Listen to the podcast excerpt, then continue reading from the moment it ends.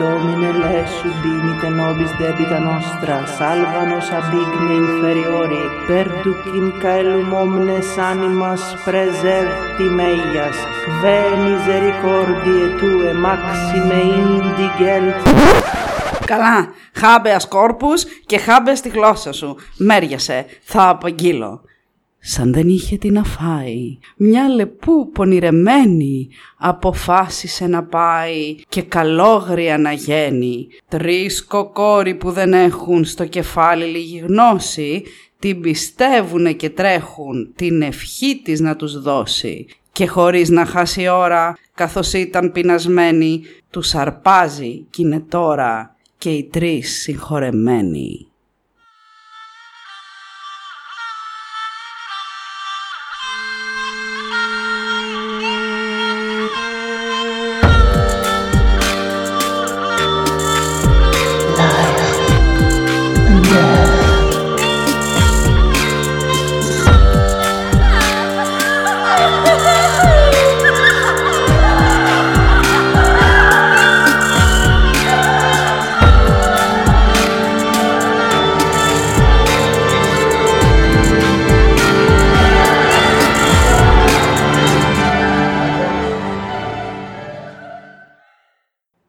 Αλόχα ψυχάκια!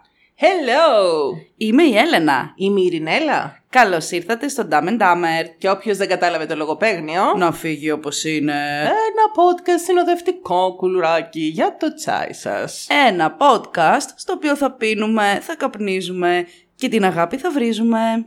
Εξαιρετικά φίλη Έλενα. Την ευχή σας. Μετανοείτε. Μετανοήστε, μετανοήστε αμαρτωλοί. Ήρθε η ώρα της δίκης, ήρθε. Της δίκης; Της ε, δίκης. Ποια δίκης, παιδί μου, τι λες; της θείας δίκης. Α, πες έτσι να καταλάβω. Είναι αργά. Όπως πάντα. Ω πότε αυτό θα είναι δικαιολογία; δηλαδή θα μας πει ο κόσμος, κορίτσια, ξυπνήστε μια μέρα πρωί. Δουλεύουμε κυρίες μου το Έχουμε πρωί. και το Σαββατοκύριακο όμως. Κάνει το Ε, δικηγόρο το του. Σαββατοκύριακο κάνουμε προπόνηση, δεν μπορούμε. Διαβόλου.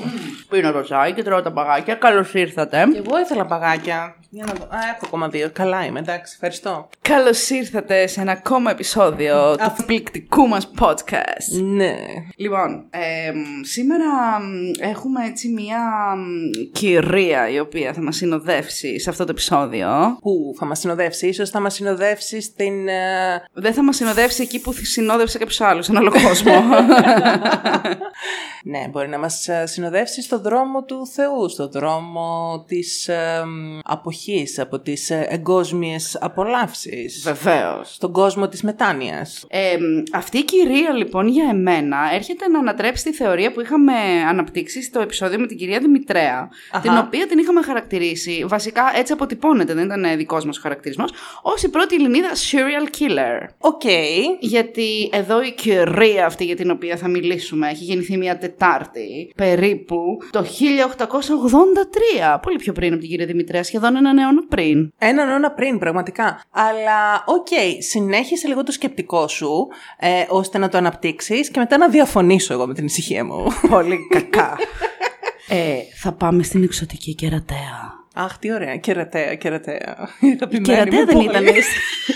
Στις Σαββατογεννημένες που έλεγε στην κερατέα. Πού; Στην κερατέα. Δεν ξέρω, εσύ τα βλέπεις Εκεί δεν είχε ο Σάβα βρει το Δεν λαχείο. είχα τηλεόραση στο σπίτι μου. Καλά, το Ήμασταν φτωχοί. 2004 οι Σαββατογεννημένες. Τόση φτώχεια. Πολύ φτώχεια, φίλοι μου. Παναγία μου. Καθόμασταν και βλέπαμε το πλυντήριο να πλένει πια τα ρούχα. Ποια τα ρούχα και ποια τα και ρούχα βάζετε εσείς στο πλυντήριό σας. Δεν Είχα είχαμε ένα λεφτά. φίλο, ο οποίος μία φορά φεύγαμε διακοπές Ναι. και εμένα η- ήταν χειμώνας και Πού πήγαινες χειμωνιάτικα διακοπές; ε, πήγαινα για σκι στις Άλπεις. Σοβαρά τώρα. Όχι, έτσι το είπα. Δεν θυμάμαι που πήγαινα, ήταν παλιά. Ε, όχι πολύ, γιατί είμαι έφηβη ακόμα, έφηβη μου και τότε. Λοιπόν, Ναι. Αχ, νεαρή ενήλικας. Μάλιστα. Ε, λοιπόν, και τέλος πάντων είχαμε, επειδή ήταν χειμώνας, έπρεπε να πάρουμε και χοντρές κάλτσες μαζί μας κουλουπού. Και εμένα οι κάλτσες μου ήταν ακόμα βρεγμένες. Και μου λέει ο Από τι; Πανέξ. Από το πλυντήριο, Χριστιανή Α, μου. πού να που τις είχα καταλάβω. κατουρίσει. Τι, από τι; Μα τι, δεν ξέρω, μπορεί να βράχει στη βροχή στι καιρικέ όχι, συνθήκε. όχι. Πού ξέρω. εγώ. Μάζευα τις βαλίτσες μου και οι κάλτσες ήταν ακόμα υγρές. Και μου λέει αυτός ο πανέξυπνος φίλος μου: Το ξέρω τι θα κάνεις, εγώ το κάνω συνέχεια. Βάλτε στο φούρνο και θα στεγνώσουν. ναι. Όχι, ρε μαλάκα. και τις έβαλα στο γκριλ. Και κάποια στιγμή μετά από δύο λεπτά άρχισε και μύριζε κάτι στάχτη και φουρμερή. Ρε φίλε, πραγματικά απορώ ρε σωρέ, Ευτυχώς ήταν στο πώς- σπίτι κοντά στη θάλασσα. Και ρίξατε το, το γκριλ μέσα στη θάλασσα ολόκληρο. Όχι, παιδιά, τελευταία στιγμή της έβγαλα τις κάλτσε καρβουνιασμένες και τον πήρα τηλέφωνο. Του λέω ρε μαλάκα. Α, δεν ήταν καν εκεί, σε συμβούλευσε εξ Ναι, αποστάσεως. έξω από το τηλέφωνο. Ετοιμαζόμασταν και του λέω ρε φίλε, δεν έχω τις κάλτσες. Και μου λέει το βρήκα. Θα κάνεις αυτό. Στάχτη κάλτσες. Δεν μου έμεινε ζευγάρι ε, για ζευγάρι. Αχ, είναι τόσο αθώο, τόσο αθώο, τόσο ευκολόπιστο, βλέπετε. Δηλαδή, ό,τι και να του πει Με ο λες άλλος. ηλίθεια. Όχι ψυχούλα, μου, αθώα σε είπα. είπα εγώ, εγώ να σε πω ηλίθια, να πέσει η φωτιά και να σε πλακώσει. Στο διάολο βραδιάτικα. Καλά θα πάει. λοιπόν, αγαπημένα μου παιδιά, έχουμε μαζευτεί απόψε εδώ για να μιλήσουμε για την υπόθεση της κυρίας Μαριάμ Σουλακιώτη. Ή αλλιώς. Γυναίκα Ρασπούτιν. Ρα, ρα, Ρασπούτιν. Ε, Μετά κανείς δεν ξέρει τι λέει. Πάρε Αυτό το κάτω, τραγούδι είχε δεν ξέρω κερδίσει πώς πάει. τη Eurovision. Ναι. Είχε κερδίσει. Ω, Δεν ξέρω. Α, ούτε εγώ έτσι το είπα. Ποια είναι λοιπόν η κυρία Μαριάμ Σουλακιώτη και γιατί όλο αυτό το intro με τις καλόγριες και τα λατινικά που μας είπε εδώ η κυρία Ειρηνέλα. Ναι, εννοείται. γιατί μιλάω και λατινικά. Δεν μιλάει έτσι το λέει. Μιλάω. Ρογκίνα Ρόζα Σάματ. Habeas corpus.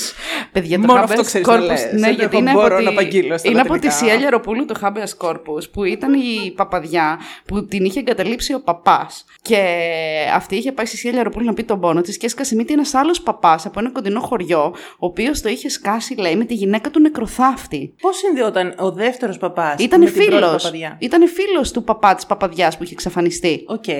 Και The την plot κατηγορούσε την παπαδιά, επειδή ήταν εντυμένη έτσι κάπως ξεδιάντροπα με τα μίνια. Φόραγε παπαδιά μήνυα. Ναι, φοράγε μίνια και ε, τυράντες, σαραντάκια, πώς λέγω. Τυράντες, σαραντάκια. Κάτσε, ήταν εν ενεργεία παπαδιά ή πρώην παπαδιά; Ε, ε, ε, ο παπάς απλά εξαφανίστηκε. Α, δεν τον έχουμε βρει ποτέ. εξαφανίστηκε. Ναι. Λέγανε ότι είχε μια μαμπιτόσκαση με μια γυναίκα, λέει, στη Ρουμανία, αλλά δεν το μάθαμε ποτέ. Δεν βρέθηκε ποτέ ο παπάς. Και τον- Ε, την κατηγορούσε. Αυτό δεν μου ακούγεται υπόθεση για τη Σέλιαροπούλου. Αυτό μου Ναι, ακούγεται μετά υπόθεση κατέληξε για στην τη- Νικολούλη. Αλήθεια λες Ισχύει, τώρα. Ναι, ναι, ναι. Και μάλιστα η κόρη της βρέθηκε σε ένα βαρέλι καμένη από τον εραστή της. Τι λες, παιδί μου; Ναι, μιλάμε για οικογένεια κάπου στα τρίκαλα. Αλήθεια τώρα. Υπάρχει Βεβαίως. υπόθεση που έφυγε από τη Λιαροπούλου και πήγε στην Νικολούλη. Ε, εντάξει, δεν ξέρω αν ε, έπαιξε καταλητικό ρόλο η Λιαροπούλου με την Νικολούλη, αλλά εννοώ ότι... Σοκαριστικό είναι αυτό, δεν ναι. το ήξερα. Ναι, ναι, ναι. ναι. Wow. Και της έλεγε λοιπόν αυτός ο παπάς τον είχε αφορήσει η εκκλησία γιατί το είχε σκάσει με τη γυναίκα του νεκροθάφτη. Λυπάμαι πολύ, παπαδιά, δεν είσαι μορφωμένη. Και τα παίρνει αυτή στο κρανίο και του λέει: Τι δεν είμαι, μορφωμένη δεν είμαι. Και του λέει και χάμπεας κόρπους και χάμπεας στη γλώσσα σου. Σ' όποιον αρέσω και για σένα ποτέ δεν θα μπορέσω. Τον κατατρόπωσε. Κυρία, η Πέταξε πρώην και παπαδιά. νομικό όρο. Του Βε- το ποιος μισοπέδωσε. είναι ο νομικός Το όρος; habeas corpus. είναι Και νομικός χάμπεας όρος. στη γλώσσα σου. ναι, ναι. μα- Φυματίωση. Ε, δεν είναι τυχαίο. Σήμερα η Έλενα θα δικαιολογήσει επιτέλους γεγονός ότι βγήκε Πώς θα το δικαιολογήσω καλά, πώς το συνδέεις; Με τη φυματίωση. Βεβαίως, Ε. με τη φυματίωση. Λοιπόν, Μαριά Μισουλακιώτη, πάμε πίσω στην υπόθεση, έχουμε ξεφύγει τώρα. Λοιπόν, εγεννήθη μια Τετάρτη το 1883. Μερικές φορές γράφεται και Μαριά Σουλακιώτου και όχι Σουλακιώτη, κατά κόσμον Μαρίνα Σουλακιώτου, γνωστή επίσης ως ηγουμένη Μαριάμ της Κερατέας και όπως είπαμε στον τύπο έμεινε γνωστή με το προσώνυμιο η γυναίκα Ρασπούτιν, ήταν Ελληνίδα ηγουμένη του παλιού ημερολογίου και καταδικασμένη συρροή, κατά συρροή δολοφόνος και απατεώνησα, η οποία έδρασε μεταξύ 1939 και 1950. Μμμ, μου ακούγεται πολύ ενδιαφέρουσα υπόθεση. Σκοτεινή. Ναι, Η είμαι μαύρη. Όλη αυτιά να την ακούσω. Είμαι σίγουρη. Πάλι εγώ θα τα πω. Ε, Ωραία, πάλι εγώ θα τα πω. θες να τα λέω εγώ; Από τις σημειώσεις που εγώ έγραψα. και σημειώσεις. Γιατί Πολύ ωραία. τέτοια είμαι. Μια αποτέωνησα είμαι κι εγώ. Μια ουσουρπαδόρα. Παιδιά, εγώ δεν την ήξερα την ε, κυρία. Τη βρήκε μια φίλη κατά τύχη. Έχει, παιδιά, Wikipedia στα αγγλικά, παρακαλώ, αναλυτικότατη. Εγώ δεν είχα ιδέα ποια είναι. Ε, Ομολογουμένω, λίγα είναι γνωστά για τη ζωή της κυρίας πριν γίνει η Ορθόδοξη μοναχή. Εκτός από το ότι ήταν εργάτρια σε εργοστάσιο, Άκου τώρα. Ναι. Και όταν γεννήθηκε το 1883 στην Κερατέα, το πατρικό της σπίτι ξέρουμε ότι αγοράστηκε. Ε, αγοράστηκε. Τι. μετατράπηκε αργότερα σε ένα από τα κτίρια του μοναστηριού. και ήταν στην οδό Μεγάλο Αλεξάνδρου 71. 71.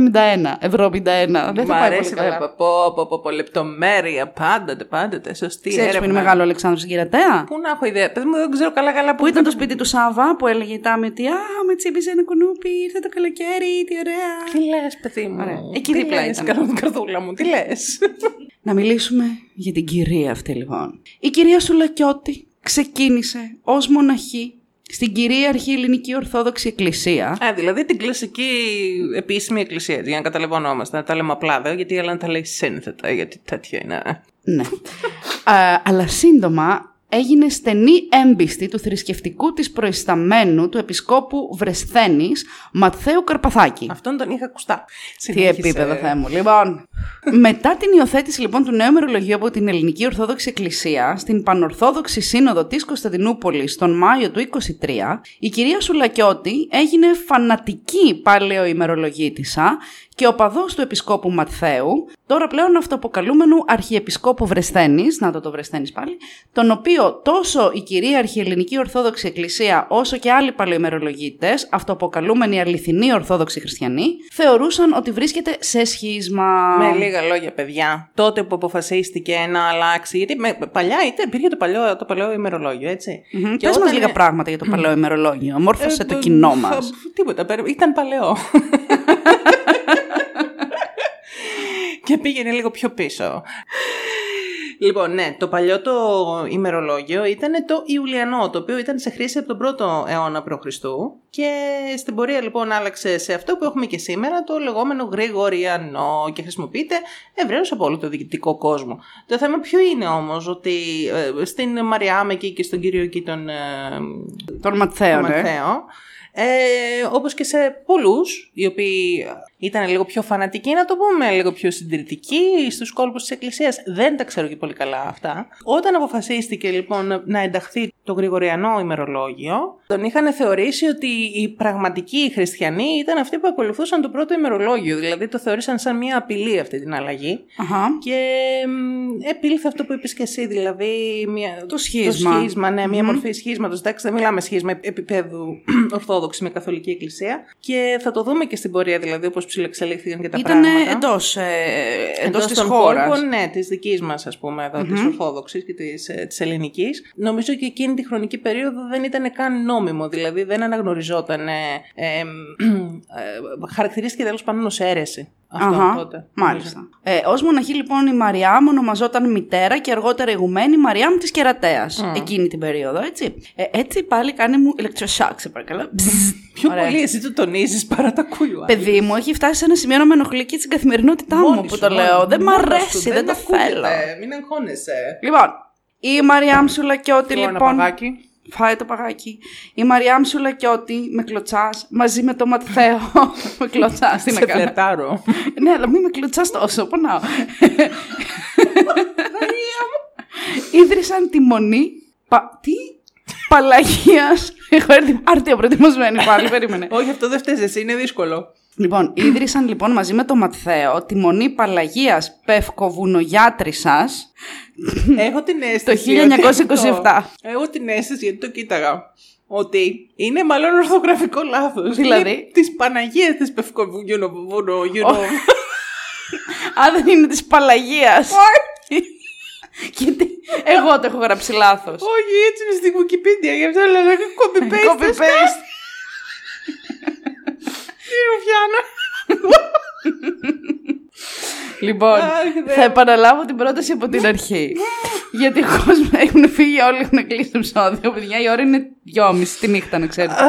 λοιπόν, η Μαριάμ Σουλακιώτη, λοιπόν, ίδρυσε τη μονή μαζί με το Ματθαίο της Πενα...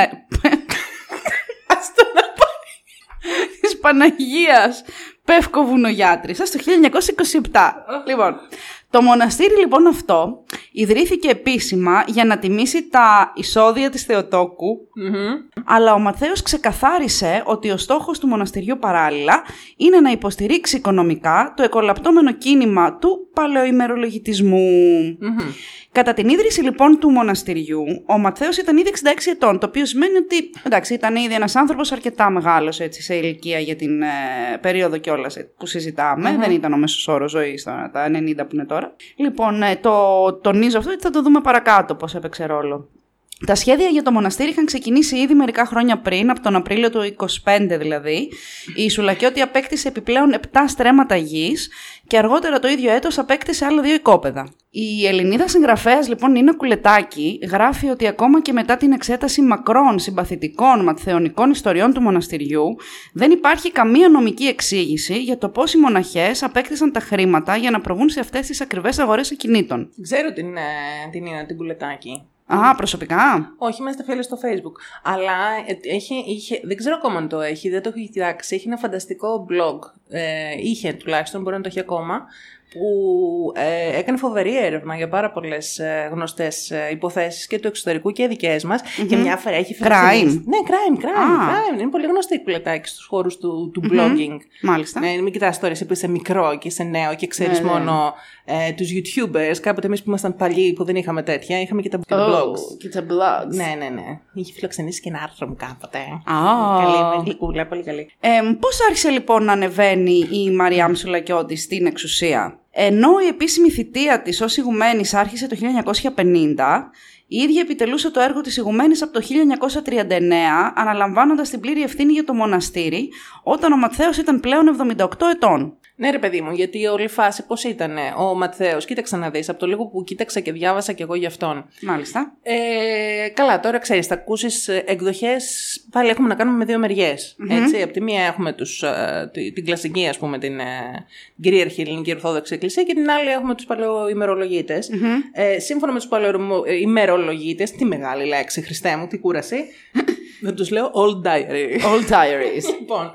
Ε, σύμφωνα με αυτούς ε, θεωρείται ακόμα και Άγιος, έτσι. Ο συγκεκριμένος πάντως, η κριτική ας πούμε που του έχει ασκηθεί, είναι ότι ένας άνθρωπος που είχε ε, ας πούμε λίγο μεγάλες προσδοκίες, ήταν έτσι λίγο, του άρεσε να έχει εξουσία, του άρεσε να, να είναι in charge κάποιων καταστάσεων και ήθελε ρε παιδί μου και λίγο να παρουσιάζει τον εαυτό του ότι ε, ίσως ναι, ότι είναι και Άγιος ή ότι καθο, ήθελε να, είναι, να καθοδηγεί ας πούμε τους, ε, τους μοναχούς. και η συγκεκριμένη η τύπησα ε, ήταν το δεξί του χέρι, για να καταλάβεις. Ήταν το δεξί του χέρι σε σημείο που αυτό σταμάτησε που λες να το κάνει. Κάποια στιγμή άρχισε να μεγαλώνει. Ναι, αυτός ασχολιόταν και με άλλα πράγματα και μπήκε αυτή πλέον ε, στο, στο να λύνει και να δένει σε όλα τα, τα κομμάτια. Δηλαδή, ναι. ακόμα και επειδή υπήρχε νομίζω και αντρικό τμήμα της μονής. Δεν είχαν μόνο γυναίκες, δηλαδή μοναχές, είχε και αντρικό τμήμα. Αυτή μπήκε. Η ήταν μεικτό. Ήταν, ναι, ήταν μεικτό. Μεικτό, ναι, σε διαφορετικούς βέβαια, σε διαφορετικά κελιά. Αλλά αυτή δηλαδή είχε καταφέρει να γίνει και η judge και των ανδρών. Έκανε κουμάντο σε όλο το, το κομμάτι, από ό,τι λένε. Ναι, γιατί εκείνος κάποια στιγμή άφησε όλες τις εργασίες στην ε, Μαριάμ καθώς ε, ως ιερομόναχος αναζητούσε πνευματικές ανταμοιβές για ασκητικές μοναστικές πρακτικές, όπως νηστείες 40 ημερών, εθελοντική παραμονή σε στερητικά κελιά απομόνωσης, δέσιμο βαριών μεταλλικών αλυσίδων στο σώμα του για να τις κουβαλάει συνεχώς. ναι, γενικώς Είχε μπει σε τέτοιο τρυπάκι δηλαδή. Ναι, ναι, ναι. Λένε ότι ήταν γνωστός για τέτοιες πρακτικές ασκητισμού που θα μπορούσαμε να πούμε, αλλά πιο ακραίες. Ξέρετε, αυτά τα συντηρητικά, ναι. τα πιο μεσαιωνικά. Ήταν τέτοια φάση ο τύπος. Ναι, ναι, ναι. ναι. Ναι. Και η υγεία του όντως άρχισε να φθήνει κατά τη ε, διάρκεια του Δεύτερου Παγκοσμίου Πολέμου. Απορώ πω δεν έφθινε νωρίτερα με τόση αλυσίδα και είμαστε Έλατε, ναι. Με αποτέλεσμα ο ίδιος να μην είναι πλέον σε θέση να επιβλέπει αποτελεσματικά τη σουλακιώτη και να εξαρτάται ε, αρκετά περισσότερο από, από, από εκείνη. Mm. Όταν η υγεία λοιπόν του Ματθαίου άρχισε να κλονίζεται σοβαρά το 1950, ε, η επιρροή της σουλακιώτη πάνω του αυξήθηκε ε, κατά συνέπεια, έτσι, γιατί είπαμε ότι της είχε ήδη αναθέσει ένα πολύ μεγάλο κομμάτι αρμοδιοτήτων. Ε, Μερικές φορές λοιπόν απεικονίζεται αρνητικά ακόμα και σε ιστορίες της Ορθόδοξης Εκκλησίας. Η Σουλακιώτη, λέει. Η Σουλακιώτη, ναι. Ε, Ένας συγγραφέας μιας τέτοιας ιστορίας, ο κύριος Βλαδίμηρος Μό, αφηγείται λοιπόν μια ιστορία η οποία λέει ότι εμπόδισε τον Ματθαίο να πει κάτι στον νεκροκρέβατό του, στον Μητροπολίτη Φλωρίνης Χρυσόστομο Καβουρίδη, έναν ομοειδεάτη του παλαιομερολογίτη επίσκοπο. Αυτός ήταν παλαιομερολογίτη επίσκοπος. Με τον οποίο όμως βρισκόταν σε σχίσμα, αλλά προφανώς είχαν αρκετά καλές σχέσεις. Ναι, λέγανε ρε παιδί μου ότι και καλά αυτός τον είχε προσεγγίσει τότε, ίσως να τα βρίσκανε με κάποιο τρόπο, κατάλαβες, για να λυθεί το θέμα μεταξύ παλαιού και νέου ημερολογίου. Αλλά αυτή εμπόδισε να τον δει και δεν μπορούσαν ποτέ να μιλήσουν και Ναι. πάλι ενίσχυσε την όλη φάση γιατί ήταν και αυτή πολύ πιο φανατική.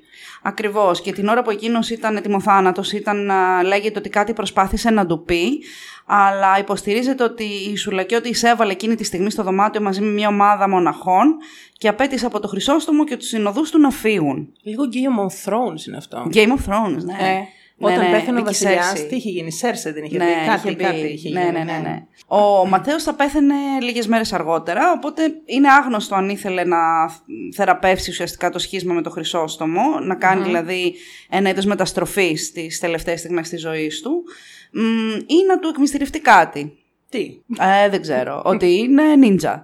Μαύρα φόρεγγε. Ε, βέβαια. Μετά το θάνατο λοιπόν του Ματθαίου, η Σουλακιώτη τον διαδέχτηκε ως ηγουμένη της Μονής και κατά τη διάρκεια της περίοδου της ε, ζωής της της συγκεκριμένης περιγράφηκε και φωτογραφήθηκε φορώντας μία ακόμη πιο περιοριστική εκδοχή του τυπικού μαύρου επαμι... επαμι... ε, τι; Τι τα επιμανδυλίου θέτει, πες τα απλά, αγάπη που μου, τι μου φορούσαν οι μπερδεύεσαι. Ορθόδοξες μοναχές στις υψηλότερες βαθμίδες. Παιδιά, λοιπόν, τι εννοεί; Εννοεί ότι ούτως ή άλλως όπως ξ- όλοι ξέρουμε, οι μοναχές φορούσαν μαύρα. Αν την γκουγκλάρετε να τη δείτε, ε, την περίοδο εκείνη μετά το θάνατο του Ματθαίου είναι ε, τελείως ε, total black. Παρά είναι. Είναι πραγματικά σαν την καλόγρια την Αν που βγήκε από την ταινία. Και χειρότερα, νομίζω η Νάν πρέπει να έχει λίγο άσπρο αυτό το καθολικό. Αυτή ήταν τελείως όλο μαύρο. Όλο, Είναι πιο πολύ ναι, λίγο total το. black. Έχει υιοθετήσει λίγο πιο πολύ το μουσουλμανικό στυλ. Το, Πραγματικά, το τέτοιο, μοιάζει ναι, ναι, πραγματικά ναι, ναι. με φορεσιά μουσουλμάνας. Ναι, ναι, άφηνε μόνο ένα κυκλάκι για το πρόσωπο, ούτε φρύδι φαινόταν, Ναι, ούτε τίποτα. ναι, ναι, ναι, ναι, ναι. Γιατί άραγε, ήθελε, ήταν, νομίζω, Κάλυπτε το ήταν μέτωπο πολύ και τα αυστηρή. φρύδια. Ήταν πολύ αυστηρή νομίζω. Πρέπει να έπαιρνε μια μορφή Αυστηρή ευχαρίστηση. το λες πολύ επικός νομίζω. Ναι. Ε, νομίζω με κάποιο τρόπο ήθελε να αποδείξει ότι είναι πιο πιστή και από τους πιστούς. Έχεις πάει ποτέ σε μοναστήρι; Έχω πάει απ' έξω. Έχεις κλειστεί. Όχι, σιγά που θα με βάζανε Εγώ εμένα σε μέσα. Θα πληροφορώ, με καίγαν έχω πάει ζωντανή. Και έχω δει και κελί. Ναι. Ναι, γιατί στην Ιταλία είναι στο Νότο ένας πολύ γνωστός, ο Α, Πάντρε σε Ιταλικό Πίο. πήγες. Ναι, ναι, αλλά αυτός και καλά, ρε παιδί μου, έχει γίνει Άγιος, γιατί είχε στα χέρια του και στα πλευρά του και στα πόδια του τις πληγές, λέει, που είχε ο Χριστός. Α, Άκου τώρα. στίγματα. Στίγματα, Την ναι. έχεις δει την ταινία; Ναι, βέβαια, την έχω δει την ταινία. Ωραία Δυστυχώς, ήταν τότε. Τώρα, άμα τη δεις, χάλια είναι. είχα πάει με μία φίλη μου Στην ταινία. και επειδή δεν βρήκαμε εισιτήρια, κάτσαμε στην πρώτη πρώτη σειρά, σε έφτισα. Α, εντάξει.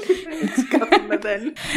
Ε, και είχαμε μαλάκα πα- πάθει στραβισμό, γιατί φαντάζομαι να βλέπεις τα στίγματα με όλο αυτό το πράγμα. Είχαμε αληθωρήσει στην πρώτη πρώτη σειρά. Δεν ήξερα από Α, πού να δεν φύγω. φύγαν τα στίγματα, ότι κάτσατε μπροστά σαν τις ηλίθιες έφυγε. Σαν τις ηλίθιες και βλέπαμε αυτά τα τις πολύ ωραίες Πώς τη γραφικέ λέγανε μωρέ, σκηνέ. την ηθοποιό. Η... Από δεν έχω ιδέα. Καλή Ξανθιά. Που έπαιζε ωραία. και το medium μετά. Α, δεν ξέρω. Η Έλα, Βέρα την ξέρεις. Φορμίγκα. Όχι, μωρέ. Τι λες, Μωρέ. Η Βέρα Φορμίγκα δεν ήταν. Όχι, ήταν γεννημένη. Αλλά. όχι. Τέλος πάντων. Αχ. Έχω πάει λοιπόν σε αυτό το μοναστήρι του Πάντρε Πίο και μ, έχω δει και το κελί που έμενε και είχε και ένα πολύ ωραίο έτσι, σκηνικό εκεί πέρα που υποτίθεται στον τάφο του που ήταν γύρω από κάγκελα ας πούμε για να προστατεύεται προφανώς. Πήγαινες, ε, πήγαινε ο κάθε πιστός ας πούμε, ο κάθε επισκέπτης και άφηνε ότι είχε ευχαρίστηση και έχω πετύχει φίλε σκηνικό εκείνη τη φορά, θυμάμαι ήμουν παι- παιδάκι 8-10 χρονών, είχα εντυπωσιαστεί πάρα πολύ από αυτό. Ω. Είχε πάει ο κάποιος καλόγερος και μάζευε παιδιά με φτιάρι τα χρήματα και τα χαρτονομίσματα και τα έβαζε σε σακούλα. Μιλάμε για τεράστια ποσά. Πλάκα κάνεις. Ναι, Πού ναι, έκανε ναι. τα λεφτά καλά για να τα μαζέψεις με πιάρι. Τα πέταγε ο κόσμος ουσιαστικά μέσα σε ένα σαν κελί ήταν ναι, με κάγκελα και στη μέση ήταν ο τάφος υποτίθεται Α, και τα του ρίχνανε Πάντρε εκεί. Πίο. Μάλιστα. μάλιστα. Γενικά, όπου και να πάτε στην Ιταλία, στο Νότο, μπορείτε να παρατηρήσετε σε μικρά μαγαζάκια και τέτοια ότι παντού υπάρχει εικόνα του Πάντρε Πίο. Παντού, παντού, Σοβαρά, παντού. Τον είναι έχουν. τόσο- Ναι, πάρα πολύ. Ε, είναι σαν τον Παίσιο που είναι εδώ, ας πούμε, να υποθέσω. Ε, Γέροντας που έχει ναι, αδειάσει, ενδεχομένως να ναι, υποθέσω. αλλά αυτό είχε και τα Για στίγματα. τους πιστούς. Υπάρχει Ε, μια. Και, και Παΐσιος, μωρέ. Όχι στίγματα, αλλά εντάξει. Επειδή αυτός θεωρείται από τους πιστούς, θεωρείται θα, θα, θαυματουργός Ναι, και καλά γι' αυτόν υπάρχει μια θεωρία ότι πήραν το αίμα του και το ανέλησαν και δεν, ανε- δεν άνοιγε σε καμία ομάδα Α, καλά αίματος και τώρα, τέτοια, εντάξει. ξέρεις. Anyway. Ε, Ας όχι, εγώ γυρίσουμε είχα πίσω. πάει Ναι. σε ένα μοναστήρι, δεν θυμάμαι που ήμασταν. Κάποιος σε ένα, Και σε στον ένα- Άγιο Εφραίμ έχω πάει. Είχα πάει απ' έξω και ήταν, θέλαμε να μπούμε μέσα και λέει για να μπείτε θα φορέσετε. Φοράγαμε παντελόνι νομίζω. Ναι, σου ξέρω εγώ βάζουνε τότε. φουστίτσα. Ναι, ναι, ναι. Και λέει θα βάλετε μία αφού μα κοιτάξαν ξέρεις και με από πάνω μέχρι κάτω με μισό μάτι τύπου. Σαν δεν τρέπεστε, ας πούμε. Θέλετε και να μπείτε στο μοναστήρι τώρα. Α, όχι, πέρασα και μία μοναχή εκείνη την ώρα και λέει βέβαια. Νομίζετε ότι τα ράσα κάνουν τον παπά. Και τα πήρα εγώ και λέω Α μας κουκλίτσα μου, θα φρέσω και τη χάλια φούστα από πάνω. δεν μπω εγώ έτσι μέσα. Μπακτέρια καταρχήν. Και προ-COVID. μπακτέρια, αλλά ναι, και δεν υπάρχει περίπτωση. Εγώ είμαι fashion icon. Πού θα μπω έτσι μέσα στο μοναστήρι. Anyway, συνεχίστε. Τέλος πάντων. ε, λοιπόν, ας γυρίσουμε λοιπόν πίσω στην κυρία μας. Ο υποτιθέμενος λοιπόν τρόπος δράσης της Σουλακιώτη ήταν να ενθαρρύνει πλούσιες γυναίκες να ενταχθούν στο μοναστήρι και στη συνέχεια να τις βασανίζει μέχρι να δωρήσουν τις περιουσίες τους στο μοναστήρι. Καλά τώρα, να τις βασανίζει. Κάποιες τις έπιθε κιόλας, να το πούμε έτσι με τα λόγια. Δεν είναι ότι σον Ε, ναι, εντάξει, δεν τις απήγαγε. Και Ναι, να πούμε, προφανώς. παιδιά, να σκεφτούμε τώρα ότι εκείνη την περίοδο ε, τα πράγματα εντάξει δεν είναι όπως σήμερα, Έτσι, υπήρχε πάρα πολλοί κόσμος, ο οποίος καλά και σήμερα υπάρχουν πολλοί άνθρωποι που είναι θρησκευόμενοι και πιστοί, αλλά ειδικά εκείνη την περίοδο τώρα ήταν πολύ πιο μεταπολεμική Μονόδρομος, Ελλάδα τώρα. ναι, ναι, ναι, ναι. Εντάξει, ναι, και α, άνθρωποι κιόλας αφελείς, όχι ιδιαίτερα μορφωμένοι, πηγαίνανε εκεί πέρα με όλη την καλή διάθεση και τη θέληση ας πούμε, να προσφέρουν, είτε τέλος πάντων να βρουν κάποιο καταφύγιο. Και η μαντάμε Τις εκμεταλλευόταν. Σουλακιωτή έκανε τα δικά της, ναι. Μόλις λοιπόν τα χρήματα δορίζονταν, η Σουλακιώτη τα καταχραζόταν και σε ορισμένες περιπτώσεις σκότωνε τη δωρήτρια. Ναι. ε, καλά, τώρα αυτό βέβαια ε, τη σκότωνε. Ε, μην φανταστούμε ότι μπαμπούμ, μπαπ Ε, κάτω. όχι. όχι. Ε, χρησιμοποιούσε κάποιες μεθόδους Θα τις τις οποίες πούμε. Θα τις πούμε. Ναι, ναι, ναι. Με διάφορα παραδείγματα. Από το 1940 λοιπόν και μετά, αφού έθεσε υπό τον έλεγχό της τις υπόλοιπες μοναχές του μοναστηριού, λέγεται ότι τις έστελνε σε όλη την Ελλάδα για να ζητήσουν πλούσιες γεροντοκόρες, χείρες, αλλά και οικογένειες ολόκληρες για να προσιλητήσουν. Α, έκανε και προσελητισμό ενεργό δηλαδή. Βέβαια, βέβαια. Το Reuters λέει ανέφερε ότι κατά τη σύλληψη. Δηλαδή, μιλάμε τώρα για τρομερές διαστάσεις η Ε, ναι, για υπόθεσή τότε, της, ναι, έτσι. ναι, ναι, ήταν τεράστιος σκάνδαλο. Ναι. Το Reuters ανέφερε ότι κατά τη σύλληψή της είχε συγκεντρώσει με αυτόν τον τρόπο 300 σπίτια και αγροκτήματα σε όλη την Ελλάδα, μαζί με χρυσό και κοσμήματα αξίας χιλιάδων λιρών. Στο, και νομίζω κιόλα ότι πολλές από τις δωρεές γίνονταν ε, στο δικό της όνομα. Δηλαδή, γιατί η μονή των παλαιοημερολογητών, νομίζω καθ' όλη τη διάρκεια της λειτουργίας της τότε, δεν είχε πάρει ποτέ νομικό, νομική υπόσταση. Επομένως, ο τρόπος που γινόταν να, να περαστούν στη μονή ήταν να πηγαίνουν στο όνομα της Να Σουλακιώτη. πηγαίνουν που στο ήταν όνομά ηνωμένη. της, ακριβώς. Μία από τις κατηγορίες της συγκεκριμένα, η Ευγενία Μαριέτη, δεν ξέρω αν έχει καμία σχέση με την ε, άλλη Μαριέτη. Φαντάζεσαι. Ε, καλά. Άλλο story time, αυτό για άλλο επεισόδιο. Ε, γιατί την έχω πετύχει αθελά μου κάνα δύο φορές πιτσιρίκι. λοιπόν, άλλο story time, δεν Άλλο το πούμε story τώρα. time, Ναι. ναι. Ε, δηλώθηκε, δήλωσε λοιπόν ότι κρατήθηκε σε κελή απομόνωσης και βασανίστηκε μέχρι να παραδώσει περιουσία αξίας 118 εκατομμυρίων δραχμών. Εν τω μεταξύ, ρε φίλε, τε- την άκουγα αυτή την ιστορία και λέω: Ρε, τι πάει να πει, δηλαδή, ωραία, σε βασάνισαν και παρέδωσες τα λεφτά και τι δεν μπορούσε να, να, να, προ- να, να υπάρξει ανάκληση δωρεάς. Δεν ξέρω πώς ήταν τότε ο Πραγματικά ο δεν έχω νόμος. ιδέα κι εγώ. Εντάξει, το σήμερα, όταν εξαναγκαστεί σε δικαιοπραξία χωρίς τη θέλησή σου, δεν είναι άκυρη, καθίσταται άκυρη εξορισμού. Οπότε. Ποιος ξέρει πώς το έκανε; Τι να πω. Δεν ξέρω, ίσως τότε ήταν αλλιώς λίγο. Οι νόμοι ήταν πιο χήμα. Μπορεί και, να- και ο κόσμος να μην ήξερε τα δικαιώματά του και τι, πώς και τι μπορεί να κάνει. Μπορεί να τους εκβίαζε. Νομίζω κάποιος τους εκβίαζε. Μπορεί, μπορεί. Κάποιος άλλος τους νάρκωνε, λέει. Ναι, βέβαια. με βέβαια. όπιο, παπαρούνες. Ναι, ναι, ναι, δεν θα το καλά πούμε. περνάγανε. Ωραίο μοναστήρι, αυτό να πάμε. Ωραίος θάνατος θα ήταν. Δεν πεθαίνανε, βρε, όλοι. Ε, εντάξει. Είχανε- Μακροπρόθεσμα κάποιοι πεθαίνανε. Αρκετοί. Ναι. Ε, όχι από το όπιο, από άλλα. Έλενα, Παρακαλώ. το ξέρεις ότι αυτή η υπόθεση έχει γίνει. Ε, βασικά, έχει βασιστεί, έχουν Ναι, βασιστεί το ξέρω. δύο επεισόδια. Το ξέρω και ξέρεις. ναι, το έχω γράψει κιόλας. Α, έχεις γράψει, εντάξει, καλά. Να μην σε κόβω, θα το πούμε τότε. Θα Ναι. σχολιάσω. Λοιπόν, περίληφθη λοιπόν η κυρία για πρώτη φορά στην προσοχή της αστυνομίας όταν έγινε, να το ορίστε, το πες έγινε, ανώνυμη καταγγελία από την κόρη μιας πελούσιας γυναίκας που είχε κληροδοτήσει όλη της την περιουσία στο μοναστήρι. Η μαμά. Η μαμά, η οποία επέμενε ότι η μητέρα της δεν θα το έκανε αυτό χωρίς να την αναγκάσουν και κατηγόρησε τη δίκη του μοναστηριού για, για εκβιασμούς και απειλές. Ε, ναι. Άρα Προφανώς με κάποιο τρόπο η μαμά εκβιάστηκε, η κόρη το πήρε μυρωδιά, έκανε καταγγελία. Η Σουλακιώτη λοιπόν αντιμετώπισε περαιτέρω τον έλεγχο της αστυνομίας όταν αναζητούσε η αστυνομία μια 18χρονη γυναίκα από το Τολέδο του Οχάιο, αλλά γεννημένη στην Ελλάδα, τη Σιμέλα η οποία εξαφανίστηκε για πρώτη φορά το 1949.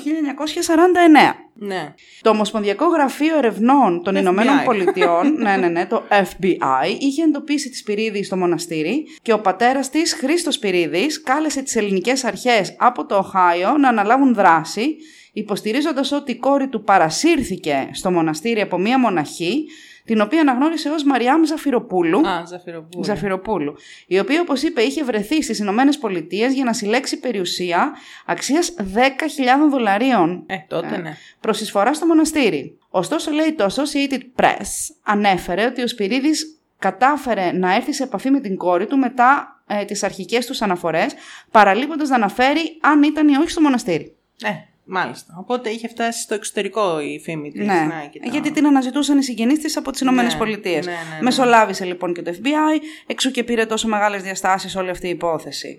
Κάποια στιγμή λοιπόν το 1950, περισσότεροι λέει από 85 αξιωματικοί, αυτό υπάρχει και σε πρωτοσέλιδα της, ε, των τότε εφημερίδων από ό,τι είδα. Το έχει τυπώσει, να μας το Όχι, διαβάσεις. δεν τα έχω τυπώσει.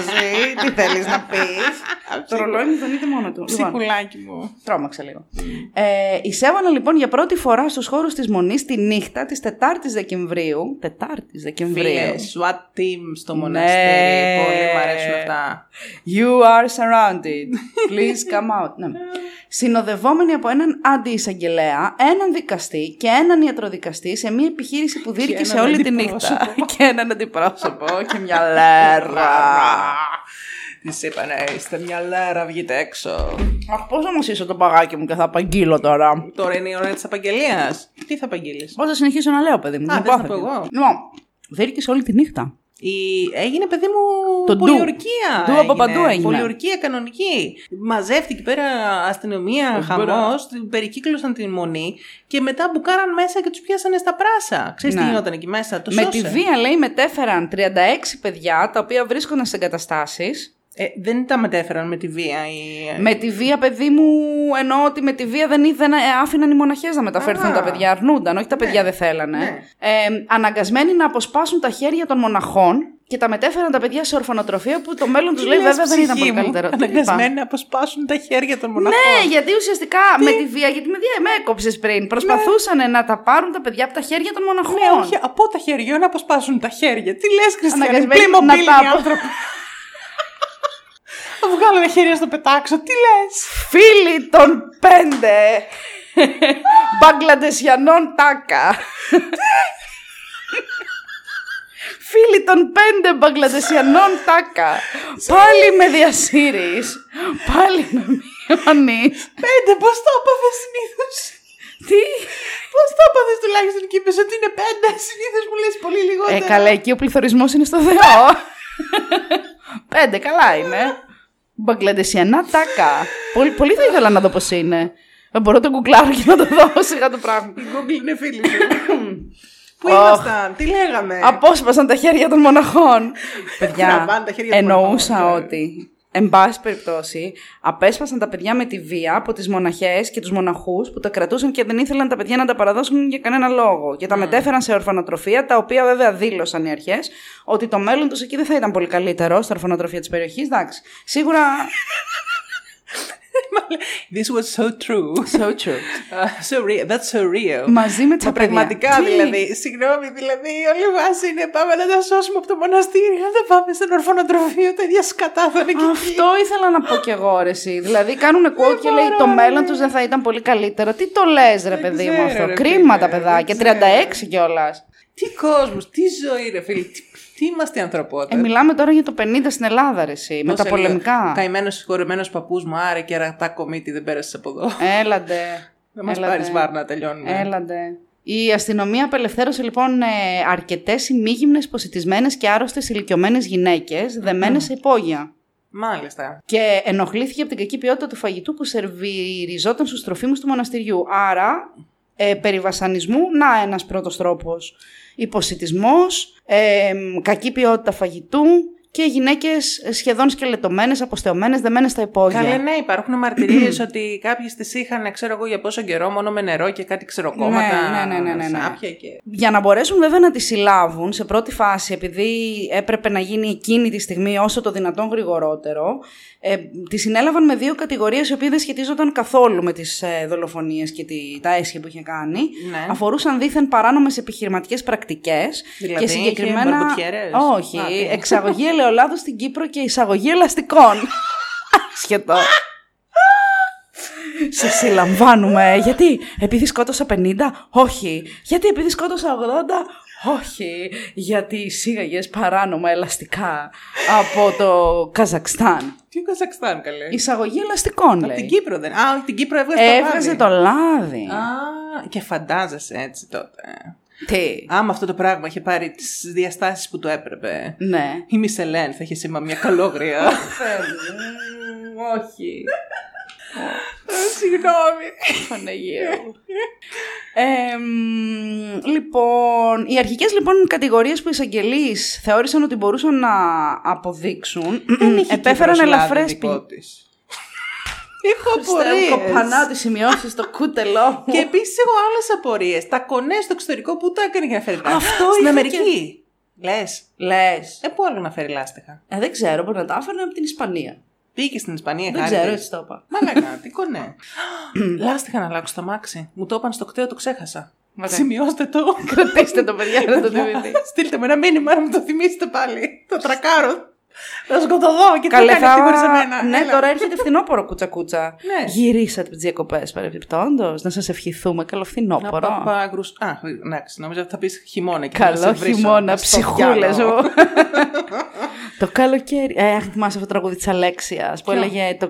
Από περιγραφές το θυμάμαι Ναι, κι εγώ, από τη ναι. γιαγιά μου. Ναι. Που έλεγε το καλοκαίρι πέρασα ε, και ήρθαν οι βροχές και χάθηκα στα σχέδια και τις νερομπογιές. Μπορεί και να το θυμάμαι τώρα που το λες. Μπορεί, μπορεί. Την έχουμε γαμίσει την υπόθεση, λοιπόν. Ναι, τελείως. Παιδιά, ακούστε. Θα γυρίσουμε αλήθεια τώρα στην υπόθεση. Αλήθεια σας λέω. Λοιπόν, οι αρχικές κατηγορίες που οι εισαγγελείς θεωρούσαν ότι μπορούσαν να αποδείξουν απέφεραν ελαφρές ποινές σε πρώτη φάση. Παράνομη εξαγωγή ελαιολάδου στην Κύπρο, όπως είπαμε, παράνομη εισαγωγή ελαστικών, αλλά σιγά σιγά προέκυπταν περισσότερα στοιχεία και καταθέσεις μαρτύρων. Οι μάρτυρες ήταν εδώ το κλειδί. Το κατηγορητήριο κατά τη Σουλακιώτη, λοιπόν, ε, αναθεωρήθηκε επανειλημμένα λόγω των συνεχόμενων ε, καταθέσεων των μαρτύρων. Όταν λοιπόν ο Αρχιεπίσκοπος Αθηνών Σπυρίδων απέτυχε να έρθει σε συνεννόηση με τον Χρυσόστομο Φλωρίνης, αν και ο δεύτερος δεν ήταν σε κοινωνία ούτε με τη Σουλακιώτη ούτε με τον Ματθαίο, Δεν όλες- καταλαβαίνω τίποτα από αυτά που λες. Δεν ξέρω όλες ποιος οι ήταν ο αιρέσεις- ένας, ποιος ήταν ο άλλος. Ε, τι τον Χρυσόστομο κάνανε. Φλωρίνης τον είπαμε πριν, που πήγε στο νεκροκρέβατο. Α, αυτός ήταν. Αυτός ήταν, Άρα ναι. ήταν από εδώ. Οκ. Όλες λοιπόν οι αιρέσεις των παλαιοημερολογητών στην Ελλάδα, συμπεριλαμβανομένων των Ματθαιικών, τέθηκαν εκτός νόμου το Γενάρη του 51. Ανέφερε εσύ νωρίτερα λοιπόν ότι από ένα σημείο και μετά θεωρήθηκαν παράνομες. Ναι, ναι, ναι, αυτό θυμόμουν. Τον επόμενο μήνα, το Φλεβάρι δηλαδή, ο εισαγγελέας απήγγειλε περαιτέρω κατηγορίες Σουλακιώτη μαζί με 13 άλλες μοναχές και μοναχούς. Κατηγορίες όπως ανθρωποκτονία, πλέον ήρθε στην επιφάνεια η ανθρωποκτονία, απάτη, πλαστογραφία διαθήκης, εκβιασμός, βασανιστήρια, με τη Σουλακιώτη να λαμβάνει το πιο αυστηρό κατηγορητήριο. Όντα ηγουμένη. Ε, έτσι βέβαια. Πάει. Η κατηγορούσα αρχή ισχυρίστηκε επίσης ότι η αυστηρή τήρηση ασκητικών πρακτικών από τους τροφίμους του μοναστηριού οδήγησε στον άσκοπο θάνατο 150 παιδιών από φυματίωση. Ναι, παιδί μου, ήταν άρρωστοι άνθρωποι και τους κρατούσε εκεί πέρα παρά Ναι, τη θέλησή μιλάμε όμως και του. για μικρά παιδάκια έτσι τώρα, εδώ Ναι, ακόμα και χειρότερα. παιδιά, εννοείται. Ναι. Και παιδιά. Με, μεγάλα και παιδιά και οικογένειες, αφού το είπαμε. Και τους είχαν εκεί πέρα, δεν τους πηγαίνανε για να τους παρασχεθεί η όποια βοήθεια. Τέλος πάντων, τότε με τη φυματίωση ήταν και δύσκολα τα πράγματα ούτως ή άλλως. Ε, αισθάνομαι ότι μέχρι στιγμής τέλος πάντων έχω την αίσθηση ότι σαν οι, οι αρχές να προσπαθούσαν εδώ και καιρό γύρω γύρω γύρω γύρω με κάποιο τρόπο με όλα αυτά που γίνονταν και με όλη την ε, μ, ε, με όλη τη δημοσιότητα ίσως που πήρε αυτή η υπόθεση και αυτή η φήμη γύρω από αυτή τη μονή σαν να προσπαθούσαν γύρω γύρω εδώ και καιρό να μπορέσουν να βρουν έναν τρόπο Ναι, να για να χτίσουν το μπουκάρουν case, ναι, μέσα να χτίσουν το ακριβώς case, ναι. και όχι μόνο να κτίσουν το case ε, δεν είναι τυχαίο που μπήκανε νύχτα μέσα και τους πιάσαν στα πράσα ας Ε, πούμε ναι, εντάξει, γιατί έτσι. προφανώς αν ε, το είχαν πάρει είδηση μπορεί να είχαν κρύψει κάποια πράγματα ή οτιδήποτε. Κοίταξε να δεις. Εγώ πιστεύω ότι σίγουρα πέρα από το κομμάτι του σκανδάλου και όλων αυτών της, της, των ακραίων κα- σκηνικών που συνέβαιναν εκεί πέρα. Ε, θεωρώ ότι στάνταρ όμως υπήρχε, πώς να σου πω ρε παιδί μου, σίγουρα υπήρχε και κάποια όθηση από την επίσημη πλευρά της Εκκλησίας, θέλω να πιστεύω. Δηλαδή, βλέπεις ότι υπήρξε αρκετός ζήλος που θα μπορούσε σε μια άλλη Ναι, συνθήκη σίγουρα. να μην το έχουμε δει. Βέβαια, όπως και σίγουρα. σένα. Όχι, ξα- πάνω Ναι. εδώ δεν έχω κάτι να πω ε, για τις αρχές, καθόλου. Τίποτα. Ναι, όχι, σωστά δράσανε, αλλά θεωρώ ρε παιδί μου ότι σίγουρα θα υπήρξε και μια όθηση και ε, θα ήταν κάτι το οποίο θα ήταν με τις ευλογίες γενικότερα ρε παιδί μου της καθιστικής Ναι, τάξης, βέβαια, γιατί βέβαια. Ναι, κάτι τέτοιο τώρα θα ήταν και πολύ frowned upon. Μα, εκείνη την μα περίοδο. όπως είπες και εσύ, εκείνη την περίοδο που υπήρχαν πολύ περισσότεροι άνθρωποι από ό,τι σήμερα ενδεχομένως, παγκοσμίως, όχι μόνο στην Ελλάδα, οι οποίοι ε, έβρισκαν καταφύγιο στο χριστιανισμό και γενικότερα και σε στα όλα. μοναστήρια γενικώς καλά και, και- γιατί μιλάμε και, από το, Ναι. ε, και, και πριν από εκείνα τα χρόνια. Ε, οι μονα- στα οι- μοναστήρια, ναι, βέβαια. είχαν αρκετά μεγάλη δύναμη και ειδικά σε περιόδους πολέμους, σε περιόδους πείνας, σε δύσκολες στιγμές υπήρχε κόσμος ο οποίος σχεδόν παρακάλαγε για να τον κάνουν δεκτό μέσα στις ε, Ακριβώς. μονές. Οπότε, γιατί ήταν και επιβίωση αυτό. φαντάσου λοιπόν τώρα πόσο πιο σοκαριστικό ήταν για την κοινή γνώμη ο, το γεγονός ότι όλο αυτό έλαβε χώρα σε ένα μοναστήρι και από ανθρώπους οι οποίοι ουσιαστικά ήταν ε, άνθρωποι του Θεού, άνθρωποι της ε, χριστιανοσύνης.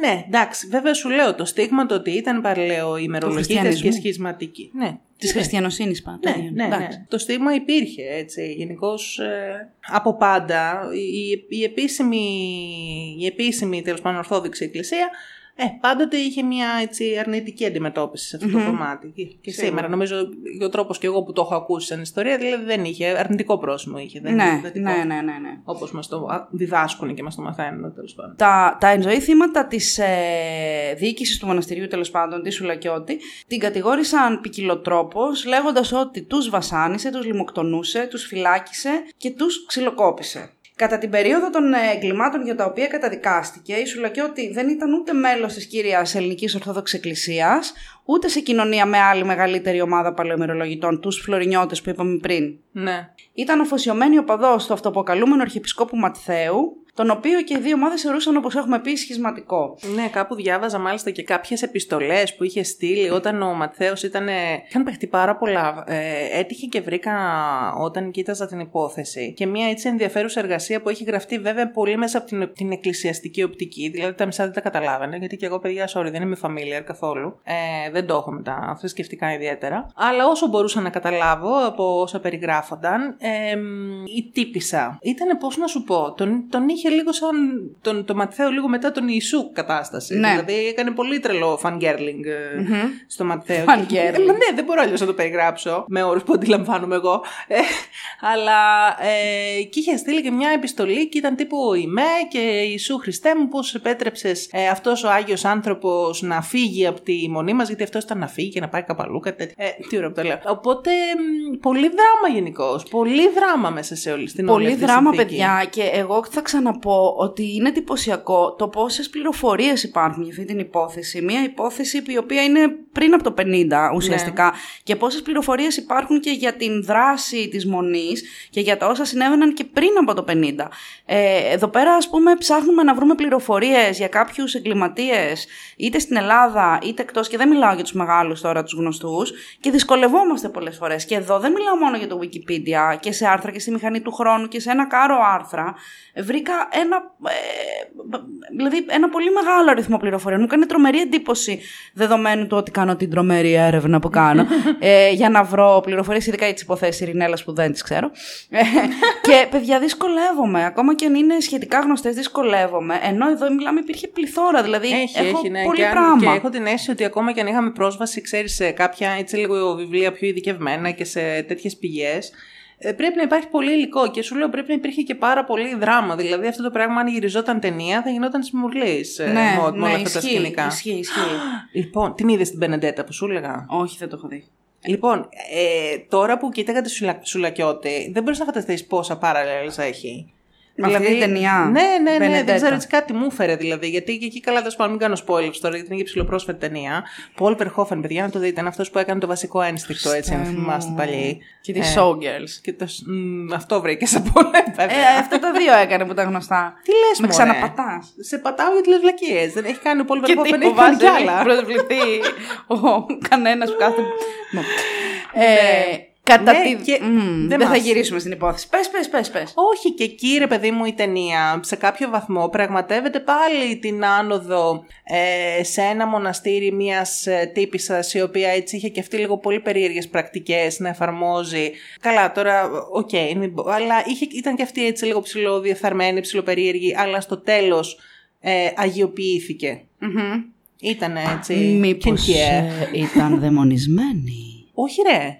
Δεν είχε μπει ο Βάλακ μέσα της. Ποιος σαν- είναι ο Βάλακ; Ο Βάλακ είναι ο δαίμονας που είχε μπει στην Ναν του Conjuring. Α, δεν ήταν η ίδια η Νάνο ο δαίμονας. Είχε δικό της δαίμονα Λες μέσα. ηλίθια. Δεν ήταν Ναν Μπάμπουσκα με δαίμονα μέσα. Ναν μπάμπουσκα ήταν που μέσα της ήταν ο, ο Βάλακ. Τέλος πάντων, φίλοι της μίας Νικαραγουανής, Νικαραγουανής Κόρδοβα. Τι λες μωρέ. Νικαραγουανής Κόρδοβα. Είναι το νόμισμα της Νικαράγουας. Που θα μου βγεις και από πάνω μαλάκα που δεν ξέρεις τον Πολ Verhoeven. Ή Ποιον; μην ξέρεις μόνο το Σολ. Τώρα μπορεί γι' αυτό λέγαμε. Α, ναι, αυτόν. Συγγνώμη, δεν ξέρω σκηνοθέτε ξέρεις. της πλάκας. πλάκας Εγώ είμαι να- συνεφίλ. Δεν βλέπω βασικό ένστικτο και χολιγουδιανές, μπλοκμπαστεριακέ βλακίες. Έχει κάνει το ρόμποκο πρεβλάκα. Μπλοκμπαστεριανέ βλακίες. Έχει κάνει την ολική μία επαναφορά. Έχει κάνει γίνει το φανταστικό με τα εξωγήινα έντομα. Αυτό θα σε βάλω να δεις που και φοβικιά. Το Σας Starship παρακαλώ, Troopers. δεν θα ήθελα. Ήτανε- Προσβάλλεται η αισθητική μου αυτή τη στιγμή. Να σου πω, θυμάσαι το βασικό ένστικτο. Τι ωραία μαλλιά έχει η Sharon Stone. Δεν μου αρέσει η Sharon Stone. Δεν μου αρέσουν αυτές οι Starlet του Hollywood. Τι βλέπεις, Μωρέ Μαλάκα, εσύ; Αν δεν ξέρω, εσύ βλέπεις μόνο τέτοιο, πώς το λένε, μόνο τρίερ. Δόγμα. Δόγμα μόνο. Δόγμα. Λοιπόν. Που Λοιπόν. κάθονταν και κατουράγαν πάνω στο κείμενο. Ντροπή. Λοιπόν, Αλήθεια λέω. θέλω να σταματήσεις να μιλάς έτσι για τον Τρίερ. Και θα συνεχίσω. Ξέρεις την άποψή μου. Υπερεκτιμημένα. να πας να δεις το wallpapers. Verhoeven. ε, εντάξει, κάπου Επειδή εδώ δεν θα στο επέλθει η ρήξη. Θα κόψουμε το podcast γιατί θα τη δείρω. Και τώρα βλέπετε το σχίσμα να επέρχεται στο Dumb and Dumber. Α, ηλίθεια, θα τα πούμε μετά. θα σου δείξω εγώ τα ξημερώματα που θα τελειώσουμε. θα δεις ο ήλιος, όχι, θα ανατέλει ο ήλιος σε λίγο. Χάσει τα πάντα. Λοιπόν, Για πες λοιπόν, τι υπόθεση κάνουμε σήμερα, είπαμε; Κάνουμε τη σουλακιώτη, ναι, πανάθεμά σε. Λοιπόν, κατά τη δίκη λοιπόν επιστρέφουμε μετά από 10 χρόνια στην υπόθεση. Ναι. Ο δικηγόρος της κυρίας Σουλακιώτης, ο κύριος Πάνος Παναγιωτάκος, είπε προς υπεράσπισή της ότι οι άνθρωποι, λέει, παραδίδουν όλη την ηλική τους περιουσία στα μοναστήρια όταν εντάσσονται σε αυτά ως αυτονόητο, ως αυτονόητο καθήκον, συγκεκριμένα λέει ότι δίνουν όρκο φτώχειας. Ναι.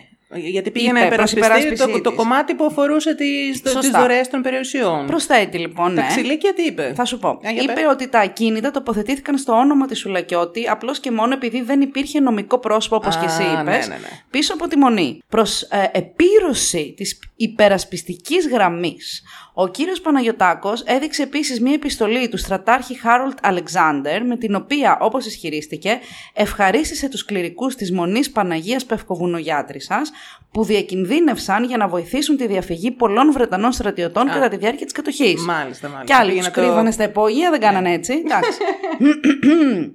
Κατά τη διάρκεια λοιπόν της ακροαματικής διαδικασίας, μία γυναίκα κατέθεσε ότι στη Μονή γίνονταν βασανιστήρια κατά το γερμανικό σύστημα. Ποιο είναι και αυτό; α, μάλιστα αυτό που είπε το καταγερμανικό σύστημα ήταν Ναι. επίσης ένα από τα quotes που μπήκαν σε πρωτοσέλιδα της, ε, του τύπου της εποχής. Ε, σημαίνει τα βασανιστήρια που έκαναν οι Γερμανοί. Αυτό σημαίνει αυτό το εννοεί. γερμανικό Μμ. σύστημα. Έτσι; Α, έλεγα Όλοι μήπως ξέρουμε είναι, τα πολύ ωραία πράγματα που γίνονταν τότε. Ε, Κάποιος άλλος είπε πως όταν θέλησε να καταταγεί μοναχός, του έκαναν σωματικό έλεγχο και του πήραν ένα σακουλάκι με χρυσά δαχτυλίδια και νομίσματα που ο ίδιος είχε ράψει στα ρούχα του. Του έδιναν να τρώει, αυτό που είπες κι εσύ, βρασμένες παπαρούνες που περιέχουν όπιο για να ναρκώνεται και να μην διαμαρτύρεται. Αυτό εννοούσα ότι μακροπρόθεσμα το όπιο από τις βρασμένες παπαρούνες οδηγούσε σε θάνατο, γιατί ναρκώνεσαι, σταματάς να διαμαρτύρεσαι για τις κακοποιήσεις που δέχεσαι. Α, το λες έτσι, ναι. Είχε μείνει ο άνθρωπος σκελετός και στο τέλος απλά ήταν από τους τυχερούς που κατάφερε να δραπετεύσουν. Μία άλλη γυναίκα καταθέτει πω σε ηλικία 15 ετών ακολούθησε τη μητέρα της που ήταν μοναχή στο μοναστήρι. Λίγους μήνες αργότερα η μητέρα της πέθανε από τις στερήσεις και τα βασανιστήρια. Την ίδια, το κοριτσάκι δηλαδή, την έβαζαν όπως είπε να κουβαλάει πέτρες την ημέρα και το βράδυ να εργάζεται σε μία τράτα για να βγάζει ψάρια που προορίζονταν για την Αγία Μητέρα, σε εισαγωγικά. Mm, Τη έβαζαν ιόδιο στα γεννητικά όργανα και καρφίτσες στους γλουτούς. Μάλιστα. Κοίταξε να δεις, όλο αυτό το πράγμα έχει πολύ χαρακτηριστική εικόνα μιας ε, καλτ, έτσι. Τα έχουμε δει και σε σύγχρονες ε, σέκτες. Δηλαδή, για Αυτές τις εξήγησαμε. συμπεριφορές και δεν μιλάω εκεί πέρα το, τους γλυκούλιδες που κάναμε ε, πριν καιρό. Τους Heaven's Gate. Τους Heaven's Ναι. Gate, που είδες ότι ήταν πολύ έτσι, zoom τριαλαρό. Καμία σχέση. Ε, υπάρχουν περιστατικά από... Αυτή ήταν με συνένεση. Δεν, ε, γινόταν, δεν γινόταν βασανιστήρια, δεν γινόταν τίποτα χωρίς συνένεση Ναι, ναι, εκεί. ναι, ναι. Υπάρχουν τέτοιες πρακτικές σήμερα; Ίσως όχι. Κοίταξε, σίγουρα θα υπάρχουν κάποια πράγματα ε, σε πολύ πιο απο, αποκρυφιστικές περιπτώσεις και καταστάσεις. Ναι. Γιατί εντάξει, ο Κατάχρηση κόσμος... εξουσίας. Όχι, μα όχι, δεν το λέω ρε με αυτή την έννοια. Τώρα ο κόσμος έχει πετριές και πετριές. Σιγά που δεν υπάρχουν, οργα- μπορεί να μην υπάρχουν σε τέτοια έκταση. Ε, δεν θα υπάρχουν σαν άνω τον πλανήτη οργανώσεις, αλλά μιλάμε δεν τώρα και αντιλέγω. για, και για καταστάσεις που μπορεί να μην είναι τόσο ακραίες.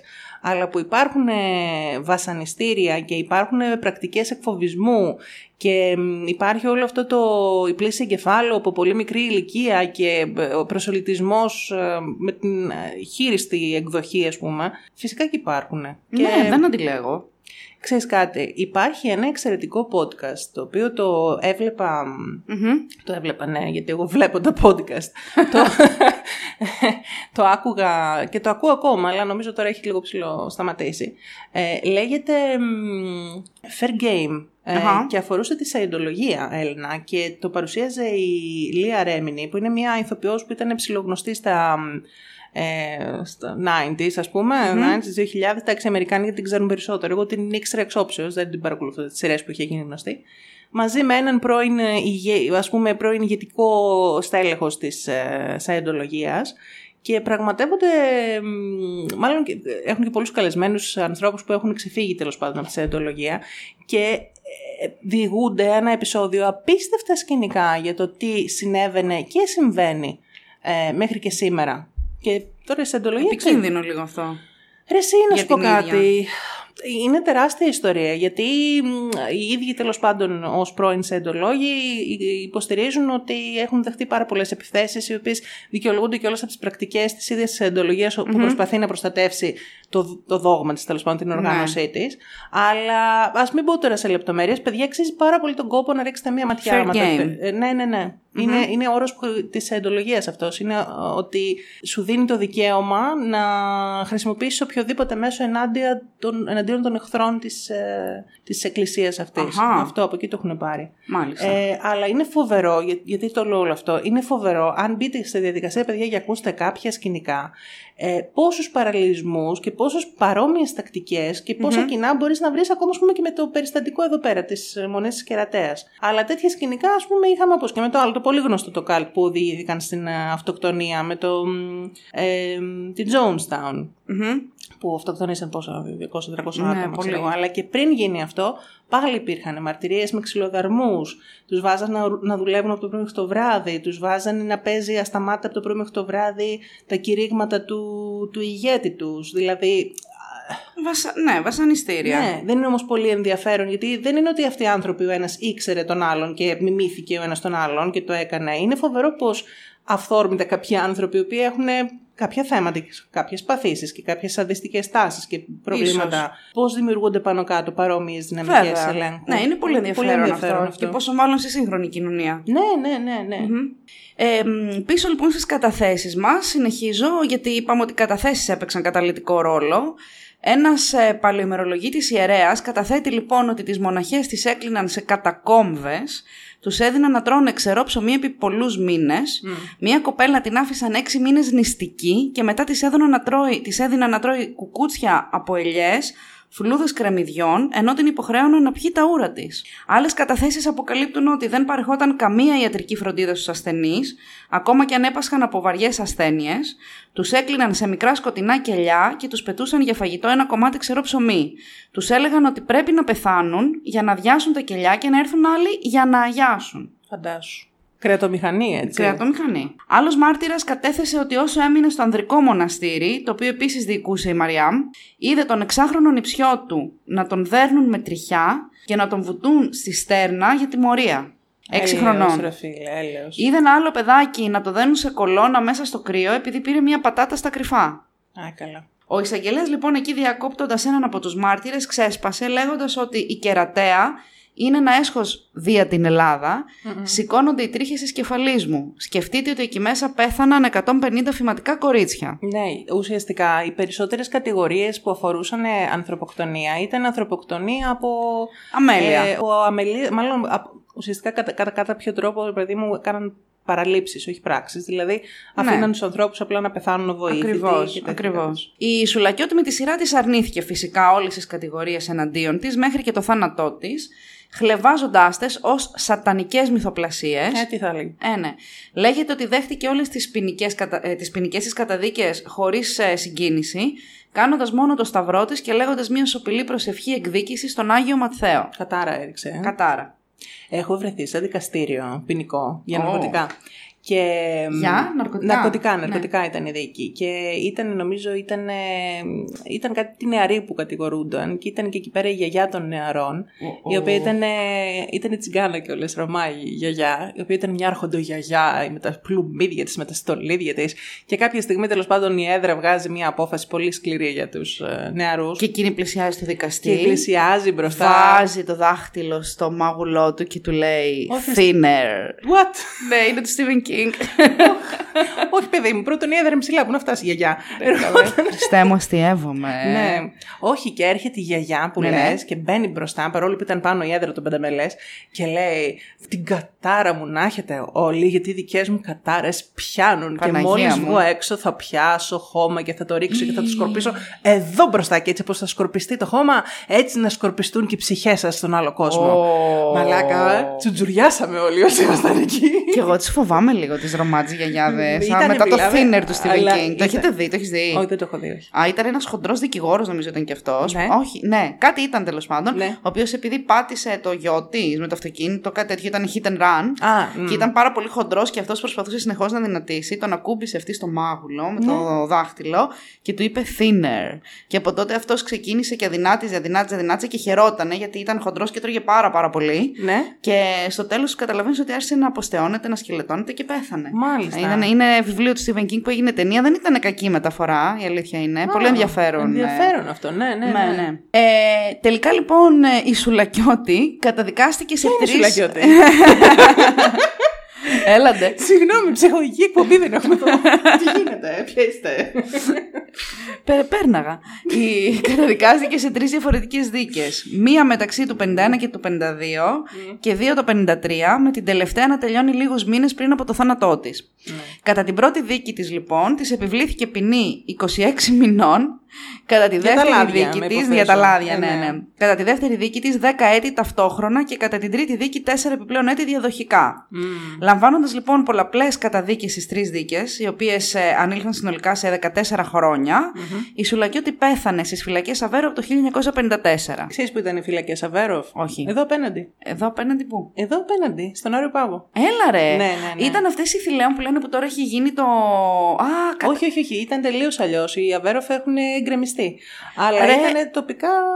στο- στο- ήταν σε αυτό εδώ το σημείο. Υπάρχουν και φωτογραφίες, άμα δεις στη Wikipedia. Είναι τίποτα. Χωράφια και ένα ωραίο κτίριο. Τον που ήταν φυλακές. Παραόντα, πώ λέγεται αυτό το μαγαζί εδώ πέρα, το, στην Αλεξάνδρα, στο παράδρομο, εκεί κοντά στα γηπεδάκια του Παναθηναϊκού. Ναι. Είχα ακούσει έναν εδώ της Απέναντι από το γήπεδο. απέναντι να από το λέει γήπεδο. ότι ήταν κρατητήρια θηλαίων. Αυτό είναι. Μπορεί και έγινε τον μπορεί. παραόντα ναι, μετά. Ναι, ναι, ναι, θα ήταν αυτό. Ναι. Θα ήταν αυτό. Ήταν βασικά απέναντι περίπου από τη Γαδά και Έλα, ρε, στον Άγιο εσύ. Σάβα, ναι, κάπου Ναι. εκεί. Ε, ακόμα και μετά το θάνατό της Σουλακιώτη, η αίρεσή της συνέχισε να λειτουργεί παντό υπόγεια, παρά το γεγονός ότι είχε τεθεί εκτός νόμου. Η αστυνομία διερευνούσε περιπτώσεις νεαρών κοριτσιών που εξαφανίζονταν, οι οποίες πίστευε ότι οδηγούσαν στη στα, ε, στασιαστική. στη Στασιαστική μονή κερατέας.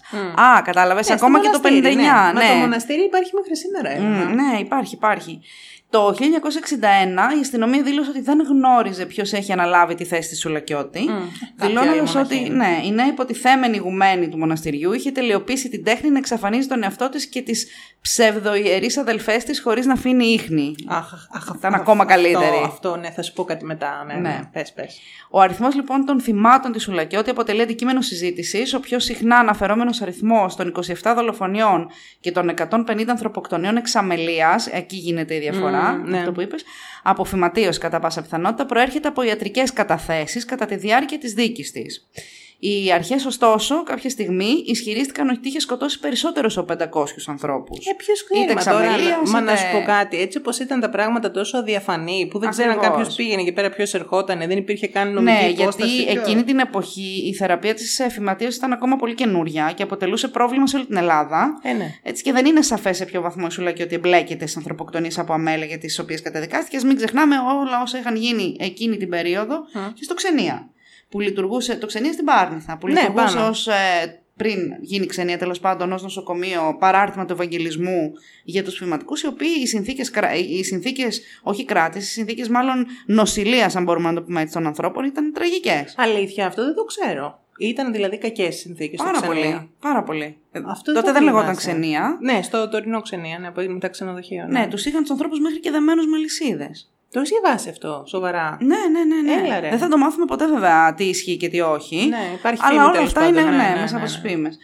Ε, Τέλος πάντων, εντάξει, παιδιά, υπάρχουν Έχουμε πολλοί. πάει στο ξενία. Έχουμε πάει πριν Έχουμε- γίνει όμως, πριν, πριν την πυρκαγιά ναι, και ρε. το δεύτερο σεισμό. Ναι, που ήταν έγινε- ακόμα μπορούσες να μπεις μπορούσες με ακόμα, άνεση. Είναι ήταν πολύ ακόμα ανοιχτά, επικίνδυνο, ναι. παιδιά, γιατί καταραίει πραγματικά. Δηλαδή, απορώ, δεν κατεδαφίζεται, δεν ξέρω γιατί. Είναι πολύ επικίνδυνο πλέον. Έχει Όχι, το περάσει έχουνε δεύτερο πλέον, τα- σεισμός. τα έχουν, τα έχουν μπαζώσει τώρα όλες τις πιο πολλές εισόδους τουλάχιστον νομίζω. Είχε και security κάποια στιγμή. Πέσανε αλλά μετά. σκάλες, ναι. ναι, ναι, έγινε χαμός. Αλλά ναι, έχουμε πάει και έχουμε πάει και στα υπόγεια. Εμείς και η τέτοια. Ποια; Η παρουσιάστρια. Η, Η Λεωνόρα Μελέτη. Εκείνη πήγε με μεγαλύτερη επιτυχία. Εμάς δεν μας έπιασε φάντασμα. Όχι, ήταν και πρωί όταν πήγαμε, δεν πήγαμε νύχτα. Ε, εντάξει, ε, όπως καταλαβαίνουμε λοιπόν υπάρχουν πολλοί ε, μαθεϊκοί, έτσι όπως αν μπορούμε να τους αποκαλέσουμε έτσι, οι οποίοι ακόμα υποστηρίζουν ότι η Σουλακιώτη ήταν αθώα και ότι δικάστηκε άδικα. Ότι ήταν αθώο, ότι δικάστηκε άδικα, ότι ήταν Έτσι. αγία και ότι έχει κάνει θαύματα, όπως και ο ίδιος ο Ματθαίος. Αυτό λένε, ότι ήταν θαυμαντουργοί και οι Ακριβώς. δύο. Αυτό Ακριβώς. πιστεύουν στη σημερινή ακόλουθη. Έτσι. Και υπέρ της αθωότητάς της ε, λέγεται ουσιαστικά ότι η ιδέα ήταν ότι οι άνδρες επίσκοποι και μοναχοί ζήλευαν τον πλούτο και τη δύναμη που κατήχε η Σουλακιώτη επειδή ήταν γυναίκα και ήταν αντίθετα ε, ένοχοι για εγκλήματα για τα οποία την κατηγορούσαν, οι ίδιοι δηλαδή. Και άλλοι υποστηρίζουν ότι ο αριθμός των θανάτων οφειλόταν απλώς στο γεγονός ότι πολλοί από όσους εντάχθηκαν στο μοναστήρι ήταν ήδη γέροι. Ε, τα, παιδιά, τα παιδάκια που πέθαναν εντωμεταξύ ουδέν σχόλιο. Ναι, ναι, Έτσι. ναι. Δεν το συζητάμε. Ε, το 2022, σήμερα δηλαδή, το μοναστήρι των παλαιοημερολογητών που κάποτε διεύθυνε η Σουλακιώτη, η μονή δηλαδή που συζητάμε στην Κυρατέα, παραμένει ανοιχτό, να ξέρετε, και εξακολουθεί να έχει μέλη που πιστεύουν ακόμα και σήμερα ότι ήταν αθώα και την τιμούν ως Αγία. το είπαμε. Εντάξει, ναι. Ε, ολι- ορισμένοι σύγχρονοι παλαιοημερολογίτες της ματθεϊκής πλευράς του σχίσματος, ακόμα και εκτός μοναστηριού, έχουν την ίδια άποψη. Ε, λογικό ρε παιδιά τώρα, όταν είσαι τόσο.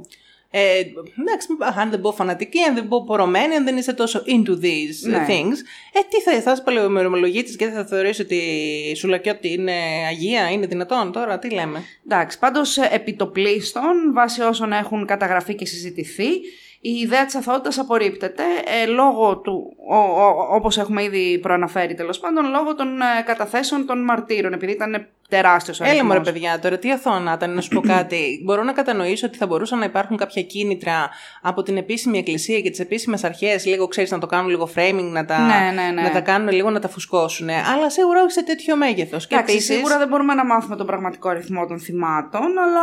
Εντάξει τώρα, να σου πω. Είναι γιατί μεγάλος. Είναι η πρώτη φορά, μωρέ. Ή δεν έχουμε τέτοια περιστατικά και σε άλλα μοναστήρια και ακόμα και σε σύγχρονες μονές. Δυστυχώς. Παιδιά, εντάξει, υπάρχουν άνθρωποι οι οποίοι πάνε και ε, είναι μέσα στο. Πώς να σου πω, και είναι μοναχοί, είναι κληρικοί και έχουν κάθε καλή διάθεση και είναι φωτισμένοι άνθρωποι. Πιστεύεις, δεν πιστεύεις. Εγώ προσωπικά ε, προς το άθεη τίνω. Αλλά παρόλα αυτά μπορώ να, αναγνω- να αναγνωρίσω, ρε παιδί μου, και τη δύναμη που μπορεί να έχει πίστη για έναν άνθρωπο και το πόσο πολύ Σωστά. μπορεί να βοηθήσει η Εκκλησία και ο μοναχισμός ακόμα. Δηλαδή, ο κάθε άνθρωπος να έχει την ελευθερία να, να κάνει αυτό που του λέει Να κάνει ψυχούλα αυτό του. που θέλει, αυτό που Αλλά- το κάνει να αισθάνεται καλύτερα, με σεβασμό πάντα προς τον Εννοείται. συνάνθρωπο Αλλά- που μπορεί να πιστεύει κάτι διαφορετικό. Το ότι δεν Έτσι, υπάρχουν δυστυχώς σε τέτοιες περιπτώσεις άνθρωποι είτε με ψυχικές ασθένειες είτε που εκμεταλλεύονται τη θέση ισχύως τους για να βγάλουν τα βίτσια τους πάνω, ξέρω εγώ, στον κάθε πιο αδύναμο, πιο αφελή, πιο με τα θέματα του. Ε, Φυσικά και υπάρχουν. Τώρα μην γελιόμαστε. Παντού, είναι γύρω δυνατόν. μας και πάντα. Εννοείται. Εννοείται. Εξού και δεν μπορούμε να χαρακτηρίσουμε ενδεχομένως η Σουλακιώτης σαν την πρώτη Ελληνίδα serial killer και έρχεται η Δημητρέα να πάρει τον τίτλο. Γιατί είναι, ένα, έτσι, είναι μια πολύ λεπτή γραμμή, δεν ξέρουμε σίγουρα τι Έλα, μου, έγινε με εντάξει, τις δεν είναι- ανθρωποκτονίες, τι έγινε με τις δολοφονίε, δεν ξέρουμε. δεν είναι και ακριβώς, ξέρεις, το serial killer με την έννοια την, Ναι, ναι, την ναι, παραδοσιακή δεν είναι που με- το ναι, εννοούμε, ότι ακριβώς, σκοτώνω για να ακριβώς, σκοτώσω. ακριβώς, ακριβώς. Αυτή σκότωνε, εντάξει, α σκότωνε. Τέλος πάντων. Αυτό Κατάλαβες. λέμε, δεν ξέρουμε Ναι. ακριβώς τι και πώς. Ε, μπορείς τώρα να ενθουσιαστείς, να Ναι. πούμε ότι δύο επεισόδια του ελληνικού αστυνομικού δράματος «Ανατομία ενός εγκλήματος» εμπνεύστηκαν από την υπόθεση Τσουλακιώτη. Ε, δεν κατονομάζουν αυτά, εντάξει. Εννοείται ότι εκεί τα ονόματα είναι αλλαγμένα, οι περιστάσεις είναι λίγο διαφορετικές. Και τα δύο προβλέ, προβλέθηκαν, προβλήθηκαν από τον Αντένα το Φλεβάρι του 93 το πρώτο, Ναι. με τίτλο «Καθαρτήριο». Και το δεύτερο τον Απρίλιο του 94 με τίτλο «Η τρίτη εντολή». Εγώ δεν θυμάμαι κάποιο από αυτά. Ναι. Η ανατομία είναι εγκλήματα σε μένα δεν με αφήνανε να τα δω οι γονείς μου. Και θυμάμαι ότι μ, ένα καλοκαίρι, τώρα ήμουνα 15-16, δεν θυμάμαι πόσο ήμουνα. Κοιμώ, το έβαζε επαναλήψεις ο αντένα και Ναι. ήταν κοιμώντας επειδή ήταν καλοκαίρι και είχαν να πάνε στη δουλειά και εγώ δεν είχα να κάνω κάτι το πρωί. Καθόμουν κρυφά και το έβλεπα και είχα σοκαριστεί, είχα τρομάξει λίγο. Ε, Μπορεί να ήμουν και πιο μικρή, ψέματα λέω. Ε, να Πρέπει να ήμουν 13, κάπου εκεί, 12. Εγώ δεν θυμάμαι τώρα γιατί κάποια επεισόδια τα βλέπα κι εγώ που γενικώς και εμένα. Δεν είναι ακριβώς ότι δεν με αφήνουν. Παναγία μου, αφού είπαμε δεν είχα γεννηθεί ψέματα. Ε, τα είδες Είχα- επανάληψη, τα δεν είχα- είπαμε. τα- Ναι, τα είδε επανάληψη, σωστά. Τα είδα στο YouTube. Στο YouTube. Κάτι υπάρχουν στο YouTube. Ε, κάποια ρε παιδί μου θυμάμαι, ήμουν κι εγώ πολύ μικρό, σαν όνειρο θυμάμαι κάτι, ξέρεις, επεισόδια. Και νομίζω πιο πολύ ήταν φάση, με είχα, ήμουν εκεί πέρα εκεί στο σαλόνι, ξέρεις, και έκανα ότι χαζοκοιμάμαι, βλέπαν εκεί οι δικοί μου και άνοιγα το ματάκι και κοίταγα. Τα συγκεκριμένα με τη Σουλακιώτη δεν τα πολύ θυμάμαι. Καθόλου δεν τα θυμάμαι. Ε, μ, θυμάμαι ένα ρε φίλε πάντως που μου είχε χαράξει την ψυχή αυτό, με είχε τρομοκρατήσει. Ναι, και Πρέπει εμένα παίζει ένα. να, ήταν από την, ε, παίζει να ήταν από αυτό, γιατί είχε κάποιες σειρές τότε. Ε, με μια υπόθεση ε, incest, πώς το λένε. Ε, Ενδε... Ε, incest είναι όταν ουσιαστικά τα μέλη μ, της ήταν οικογένειας ένας πατέρας που κάνουν σεξ κακοποιούσε, μεταξύ ναι, τους, ήταν ένας πατέρας που κακοποιούσε μια κόρη και είχε ένα πάρα πολύ τρομακτικό τέλος, γιατί τέλος πάντων νομίζω ότι σκότωσε τον πατέρα της και στο τέλος κρεμάστηκε και είχε μια πολύ τρομακτική κατακλίδα ή μάλλον είχε κάνει παιδί αυτή με τον πατέρα της και αυτά, αλλά τέλος πάντων κά- με κάποιο τρόπο βρεθήκαν όλοι νεκροί. Και βγαίνει ρε φίλε και λέει μια κατακλίδα τώρα, δεν θυμάμαι αν ήταν ο, ο Βαλτινός ή κάπως έβγαινε ένας επίλογος που το ελεγε και λέει και έτσι λέει με αυτόν τον τρόπο η ίδια η φύση φρόντισε να διαγράψει λέει όλους τους μάρτυρες ε, αυτής της, ε, πώς να πούμε, της διαστραμμένης ιστορίας, κάπως έτσι. Και θυμάμαι με είχε τρομοκρατήσει τόσο πολύ, το είχα βρει τόσο σκληρό αυτό σαν ατάκα, ξέρεις να ακουστεί, πολύ φρικτό. Εγώ θυμάμαι, ναι, εγώ θυμάμαι ότι είχα τρομάξει γιατί οι γονείς μου κοιμόντουσαν όπως είπα και εγώ έβλεπα την ιστορία ενός τύπου, πιτσιρικάς πρέπει να ήταν, ο οποίος του σκότωσε με το τηλέφωνο της ντουζιέρας. Σκοπάνισε. Ναι, στο κεφάλι. Α, Και τους σκότωσε τους στο... έπλυνε μέρνα. όχι, όχι. τι- Έβγαλε το τέτοιο της ντουζιέρας Ναι. την ώρα που κοιμόντουσαν και τους διέλυσε τα κρανία. Και θυμάμαι Έλα, ότι είχα ρε. φρικάρει. Τι να με φρικάρεις, παιδί Είχα μου. φρικάρει γιατί ήμουν ένα παιδάκι. Δικαίως λοιπόν, δεν με αφήνε να το δω. Ναι.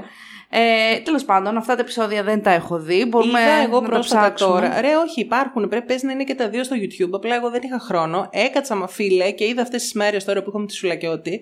Γιατί μου πέταξε το δεύτερο. Το. Πώς το είπαμε, Τρίτη το, εντολή. την τρίτη εντολή που παίζει καραμπέτη. Α, λίμωνο. Ποιος θα έπαιζε; Και. Εντάξει, καλά, δεν υπάρχει. Πρέπει να βάλεις να το δεις. Θα το δω, παιδιά, τώρα ναι, θα κάτσω Γιατί να το είναι δω. μεταφυσικό. Το έχουν κάνει λίγο πραγματικά σαν να Το είναι έχουν- καλογρία. α. Ναι, ναι, δεν είναι. Είναι βασισμένο. Έχει κάποια σημεία θα δεις γιατί έτσι είναι βασισμένο μάλλον σε αυτή την ιστορία. Με το θέμα που τους έπαιρνε τις περιουσίες. Αλλά έχουν τραβήξει πάρα πολύ το κομμάτι των δυνάμεων που έχει η Σουλακιώτη. Εκεί είναι Α. εκεί η Καραμπέτη και γουρλώνει το ματάκι και ανοίγουν πόρτες και κλείνουν πόρτες. Ω, είναι η Ναν στα αλήθεια. Μαλάκα έχει κάτι γαμάτα ειδικά εφέ σε κάποια φάση για εκείνη την εποχή. Εγώ έκλασα μάτι που το είδα και τώρα. Ήταν λίγο creepy, πολύ κρυπίλα. Θα το δω. Αστείο. Εντάξει. Μη σου πω Καλτήλα. τώρα πριν πάω για ύπνο, θα κάτσω να το δω. Ναι, έτσι. και εγώ έτσι πριν τον ύπνο το είδα. ναι, ναι, ναι. Αλλά έφυγε και το κομμάτι αυτό που έλεγες πριν στην Παιδιά, ιστορία μου της έχουν διαδοχής. πει Ναι. για ένα καταπληκτικό escape room που, παιδιά, έχω μία φίλη. έχω μία φίλη η οποία έχει πάει δεν ξέρω σε πόσες escape room. Φυλάκι στη Βάσο, μας ακούει. Ναι, ναι. Ε, Α, τη Βάσο που είναι expert, ναι, ναι. ναι, ναι, ναι. Λοιπόν, ε, και παιδιά έχουν πάει τέσσερα άτομα και έχουν πάει να παίξουν το... κάτι με μοναστήρι, ναν και τέτοια. Και μάλιστα η μία κοπέλα ήταν δύο ζευγάρια και η μία κοπέλα ήταν έγκυος και, και καλά ξεκινούσε το Α, παιχνίδι. Ναι, το, εντάξει, ρε παιδί μου, ήταν μη τρομακτικό. Α. Απλά το θέμα ποιο είναι ότι ξεκινούσε το παιχνίδι και ήταν ένας καλόγερος, ο οποίος σου έδινε να πιεις προ-COVID, έτσι. Ναι. Σου έδινε να πιεις και καλά από το ποτήρι Ναι. ε, κρασί. Ναι, ναι. Και για να Στα σε θεία κοινωνήσει, κοινωνία ας και πούμε. καλά, ναι, ναι, στα ναι. θεία κοινωνία. Και έλεγε εκείνη, ε, δεν μπορώ να πιω εγώ, ε, θα πιεις. Ε, δεν κάνει να πιω, όχι θα πιεις. Ε, ναι, είμαι έγκυος, δεν θα πιεις. και το θέμα, παιδιά, είναι ότι ήταν μέσα σε ένα δωμάτιο και ψάχνανε, ας πούμε, να βρουν στοιχεία. Και η κοπέλα ηθοποιός, η οποία ήταν εντυμένη, η, κα, η Ναν, η Ναι. καλόγρια, ήταν μέσα σε ένα κάδρο. Και για κάνα τέταρτο δεν την είχαν δει ότι ήταν άνθρωπος. Ήταν τόσο καλοφτιαγμένο. φίλε, Και όχι, απλά ρε, φίλε. κάποια στιγμή μετά από ένα τέταρτο ολόκληρο. Κουνήθηκε. Βγήκε από το κάδρο. Α, βγήκε κιόλας. Ναι, Παναγία βγήκε από το μου. κάδρο, όπως βγαίνει και η Νάν ουσιαστικά στο Conjuring. Ναι. Και πα, σου λέω, πάθανε κεφαλικό. Και λέω, Τι Πού να την πάθει, πάτε με την εκεί ως έγκυο που την γυναίκα; πάνε, παιδιά. Είπαμε, τι ήπιο. Τέλος Δεν είναι πάντων. για μένα αυτά δεν μπορώ, μου το είπες και ίδρωσα τώρα. Δεν μπορώ, ταράχτηκα. ταράχτηκα. Ναι, ναι, ναι. ε, Τέλος πάντων, παιδιά μου, αυτή ήταν η υπόθεση. Ε, μ, πάρα πολύ περίεργη. Εγώ δεν την είχα ακούσει πουθενά, δεν την είχα διαβάσει πουθενά. Δεν είχα ιδέα ότι είχε γίνει τέτοιο πράγμα στη χώρα μας. Ε, μ, δεν ξέρω, εντυπώσεις, κάτι που θέλεις να πεις. Εντάξει, εγώ κοίταξα να δεις. Τα είπαμε λίγο και ενδιάμεσα, ναι, βέβαια. Δεν είναι ότι έπεσα και από τα σύννεφα, σου λέω Καλά, ότι πω, προς πω, πώς Θεού. συνέβη κάτι τέτοιο. Γιατί σου λέω, μου θύμισε σκηνικά που τα έχουμε δει και τα έχουμε ξαναδεί. Ή μεμονωμένα περιστατικά, έτσι, που έχουμε δει τώρα με μοναχούς κοίταξε να διεφθαρμένους δεις, που έχουν εγώ πάρει και στην έχουν κάνει. Ελλάδα τουλάχιστον, αλλά και γενικά, δεν έχω υπόψη μου ε, κληρικούς ή Τι λες, ρε, έχουν μοναχούς γίνει που να τόσα έχουν σκηνικά. δικαστεί και να έχει Α. γίνει δίκη και να έχει, γίνει, να έχει μπλεχτεί μέσα το FBI. Καλά, τόσο. Εμ, όχι, ρε, σε τέτοιο μέγεθος. Πραγματικά μου κάνει τρομερή εντύπωση όλο αυτό. Αλλά με- σου και λέω, που με- δεν κουκουλώθηκε κιόλας έτσι, θα μπορούσε. Δεν θα Ίσως μπορούσε να έπαιζε, κουκουλωθεί, ναι, το- λόγω γιατί του ήταν, σχίσματος του που είπαμε. σχίσματος. Ναι, Μα γι' αυτό ναι, σου ναι. λέω. Ναι, αυτό είδες θεωρώ σίγουρα ότι έπαιξε ε, ρόλο σε κάποιο βαθμό. Ναι, τώρα. ναι, ναι, ναι, ναι, ναι. Αλλά με μονομένα περιστατικά δυστυχώς παιδιά έχουμε, αφού βγαίνουν κάθε τρει και λίγο στις ειδήσεις. Τώρα περιστατικά με διεφθαρμένους κληρικούς και μοναχούς και αυτά, ακόμα και σε εμάς. Δεν θυμάστε το σκηνικό που η άλλη τέλος πάντων εξέδιδε το παιδάκι της και ήταν και Ναι, μάθημα. βρε παιδί μου, αλλά εδώ μιλάμε για οργανωμένο έγκλημα, έτσι. Εδώ μιλάμε για. Έχει πάρα πολύ Τρομερό. ενδιαφέρον, σου λέω, να καθίσει κάποιος και να κάνει και συγκριτική μελάτη ακόμα, αλλά και έτσι σαν ένα διάβασμα, σαν ένα προβληματισμό, το να βλέπεις τι κοινούς μηχανισμούς έχουν ε, αυτές οι οργανώσεις. Δηλαδή, πώς από τι τροφοδοτείται, πώς διατηρείται ο έλεγχος και όλα αυτά τα πράγματα. Μάλιστα. Ωραία. Λοιπόν, αυτά για σήμερα νομίζω. Αρκετά είπαμε. Ελπίζω Όχι, να... εγώ θα πω κι άλλα. Αχ, Παναγία μου, εδώ Γιατί θα μείνουμε. Το κοντεύει βλέπω, πέντε. κοιτά, κοιτάς την ώρα και θέλω να σε βασανίσω κι άλλο. Έχεις αγχωθεί. Καλά, θα φύγουν οι άνθρωποι. Έχουν ήδη τρομάξει από το preview, από το τρέιλερ του επεισοδίου. Έχουμε φύγει. Με το τρέιλερ, να ξέρετε, το επεισοδίο τρομάξαμε κι εμείς. Από μόνες μας Νωρίτερα το σκεφτήκαμε. γυρίσαμε πριν από το επεισόδιο και πάθαμε κεφαλικό μετά μόνες μας. Παρα- Παραέγινε τρομακτικό. Επίσης, πεθάναμε να ξέρετε ότι α, για όσους ε, μας ακολουθείτε στο Instagram Ναι. και είδατε το preview πριν από λίγες μέρες του επεισοδίου αυτού, ε, το λιβάνι που είδατε είναι αληθινό. Κοντέψαμε να πεθάνουμε. Ναι. Ε, γιατί ερχόταν όλο πάνω μας και ήμασταν σκυμμένες για να προσπαθήσουμε να το τραβήξουμε. γιατί ε, το, το ε, ε, επαγγελματικό στούντιο, όπως Ναι, έχουμε γιατί ξαναπεί. εμείς γενικώς είμαστε υπέρ των, ε, των πρακτικών, το practical, ε, Practical. εφέ. Δεν κάθομαστε να παίζουμε εμείς τώρα με ε, software και μαλακίες. Εμείς κάνουμε κανονικά εφέ εδώ πέρα, γιατί της μουρλής. Κοντέψαμε να πεθάνουμε, παιδιά. Είχαν ανοίξει πόρτες, απορροφητήρες. Αλλά το ότι έβαλε, παιδιά, έβαλε το λιβάνι στον απορροφητήρα. Θα της λέει, άνοιξε χριστιανή μου, βγάλε το στο μπαλκόνι. Άχι στον απορροφητήρα. Τέλος πάντων. Ελπίζουμε λοιπόν να σας άρεσε, να μην ε, τρομάξατε πάρα πολύ. Και αν τρομάξατε, τι να σας κάνουμε, μην μας ακούτε. ναι, τι είπαμε, εντάξει, ήταν από τα καμένα επεισόδια και αυτό. Νομίζω έτσι θα μείνει στην ιστορία. ναι.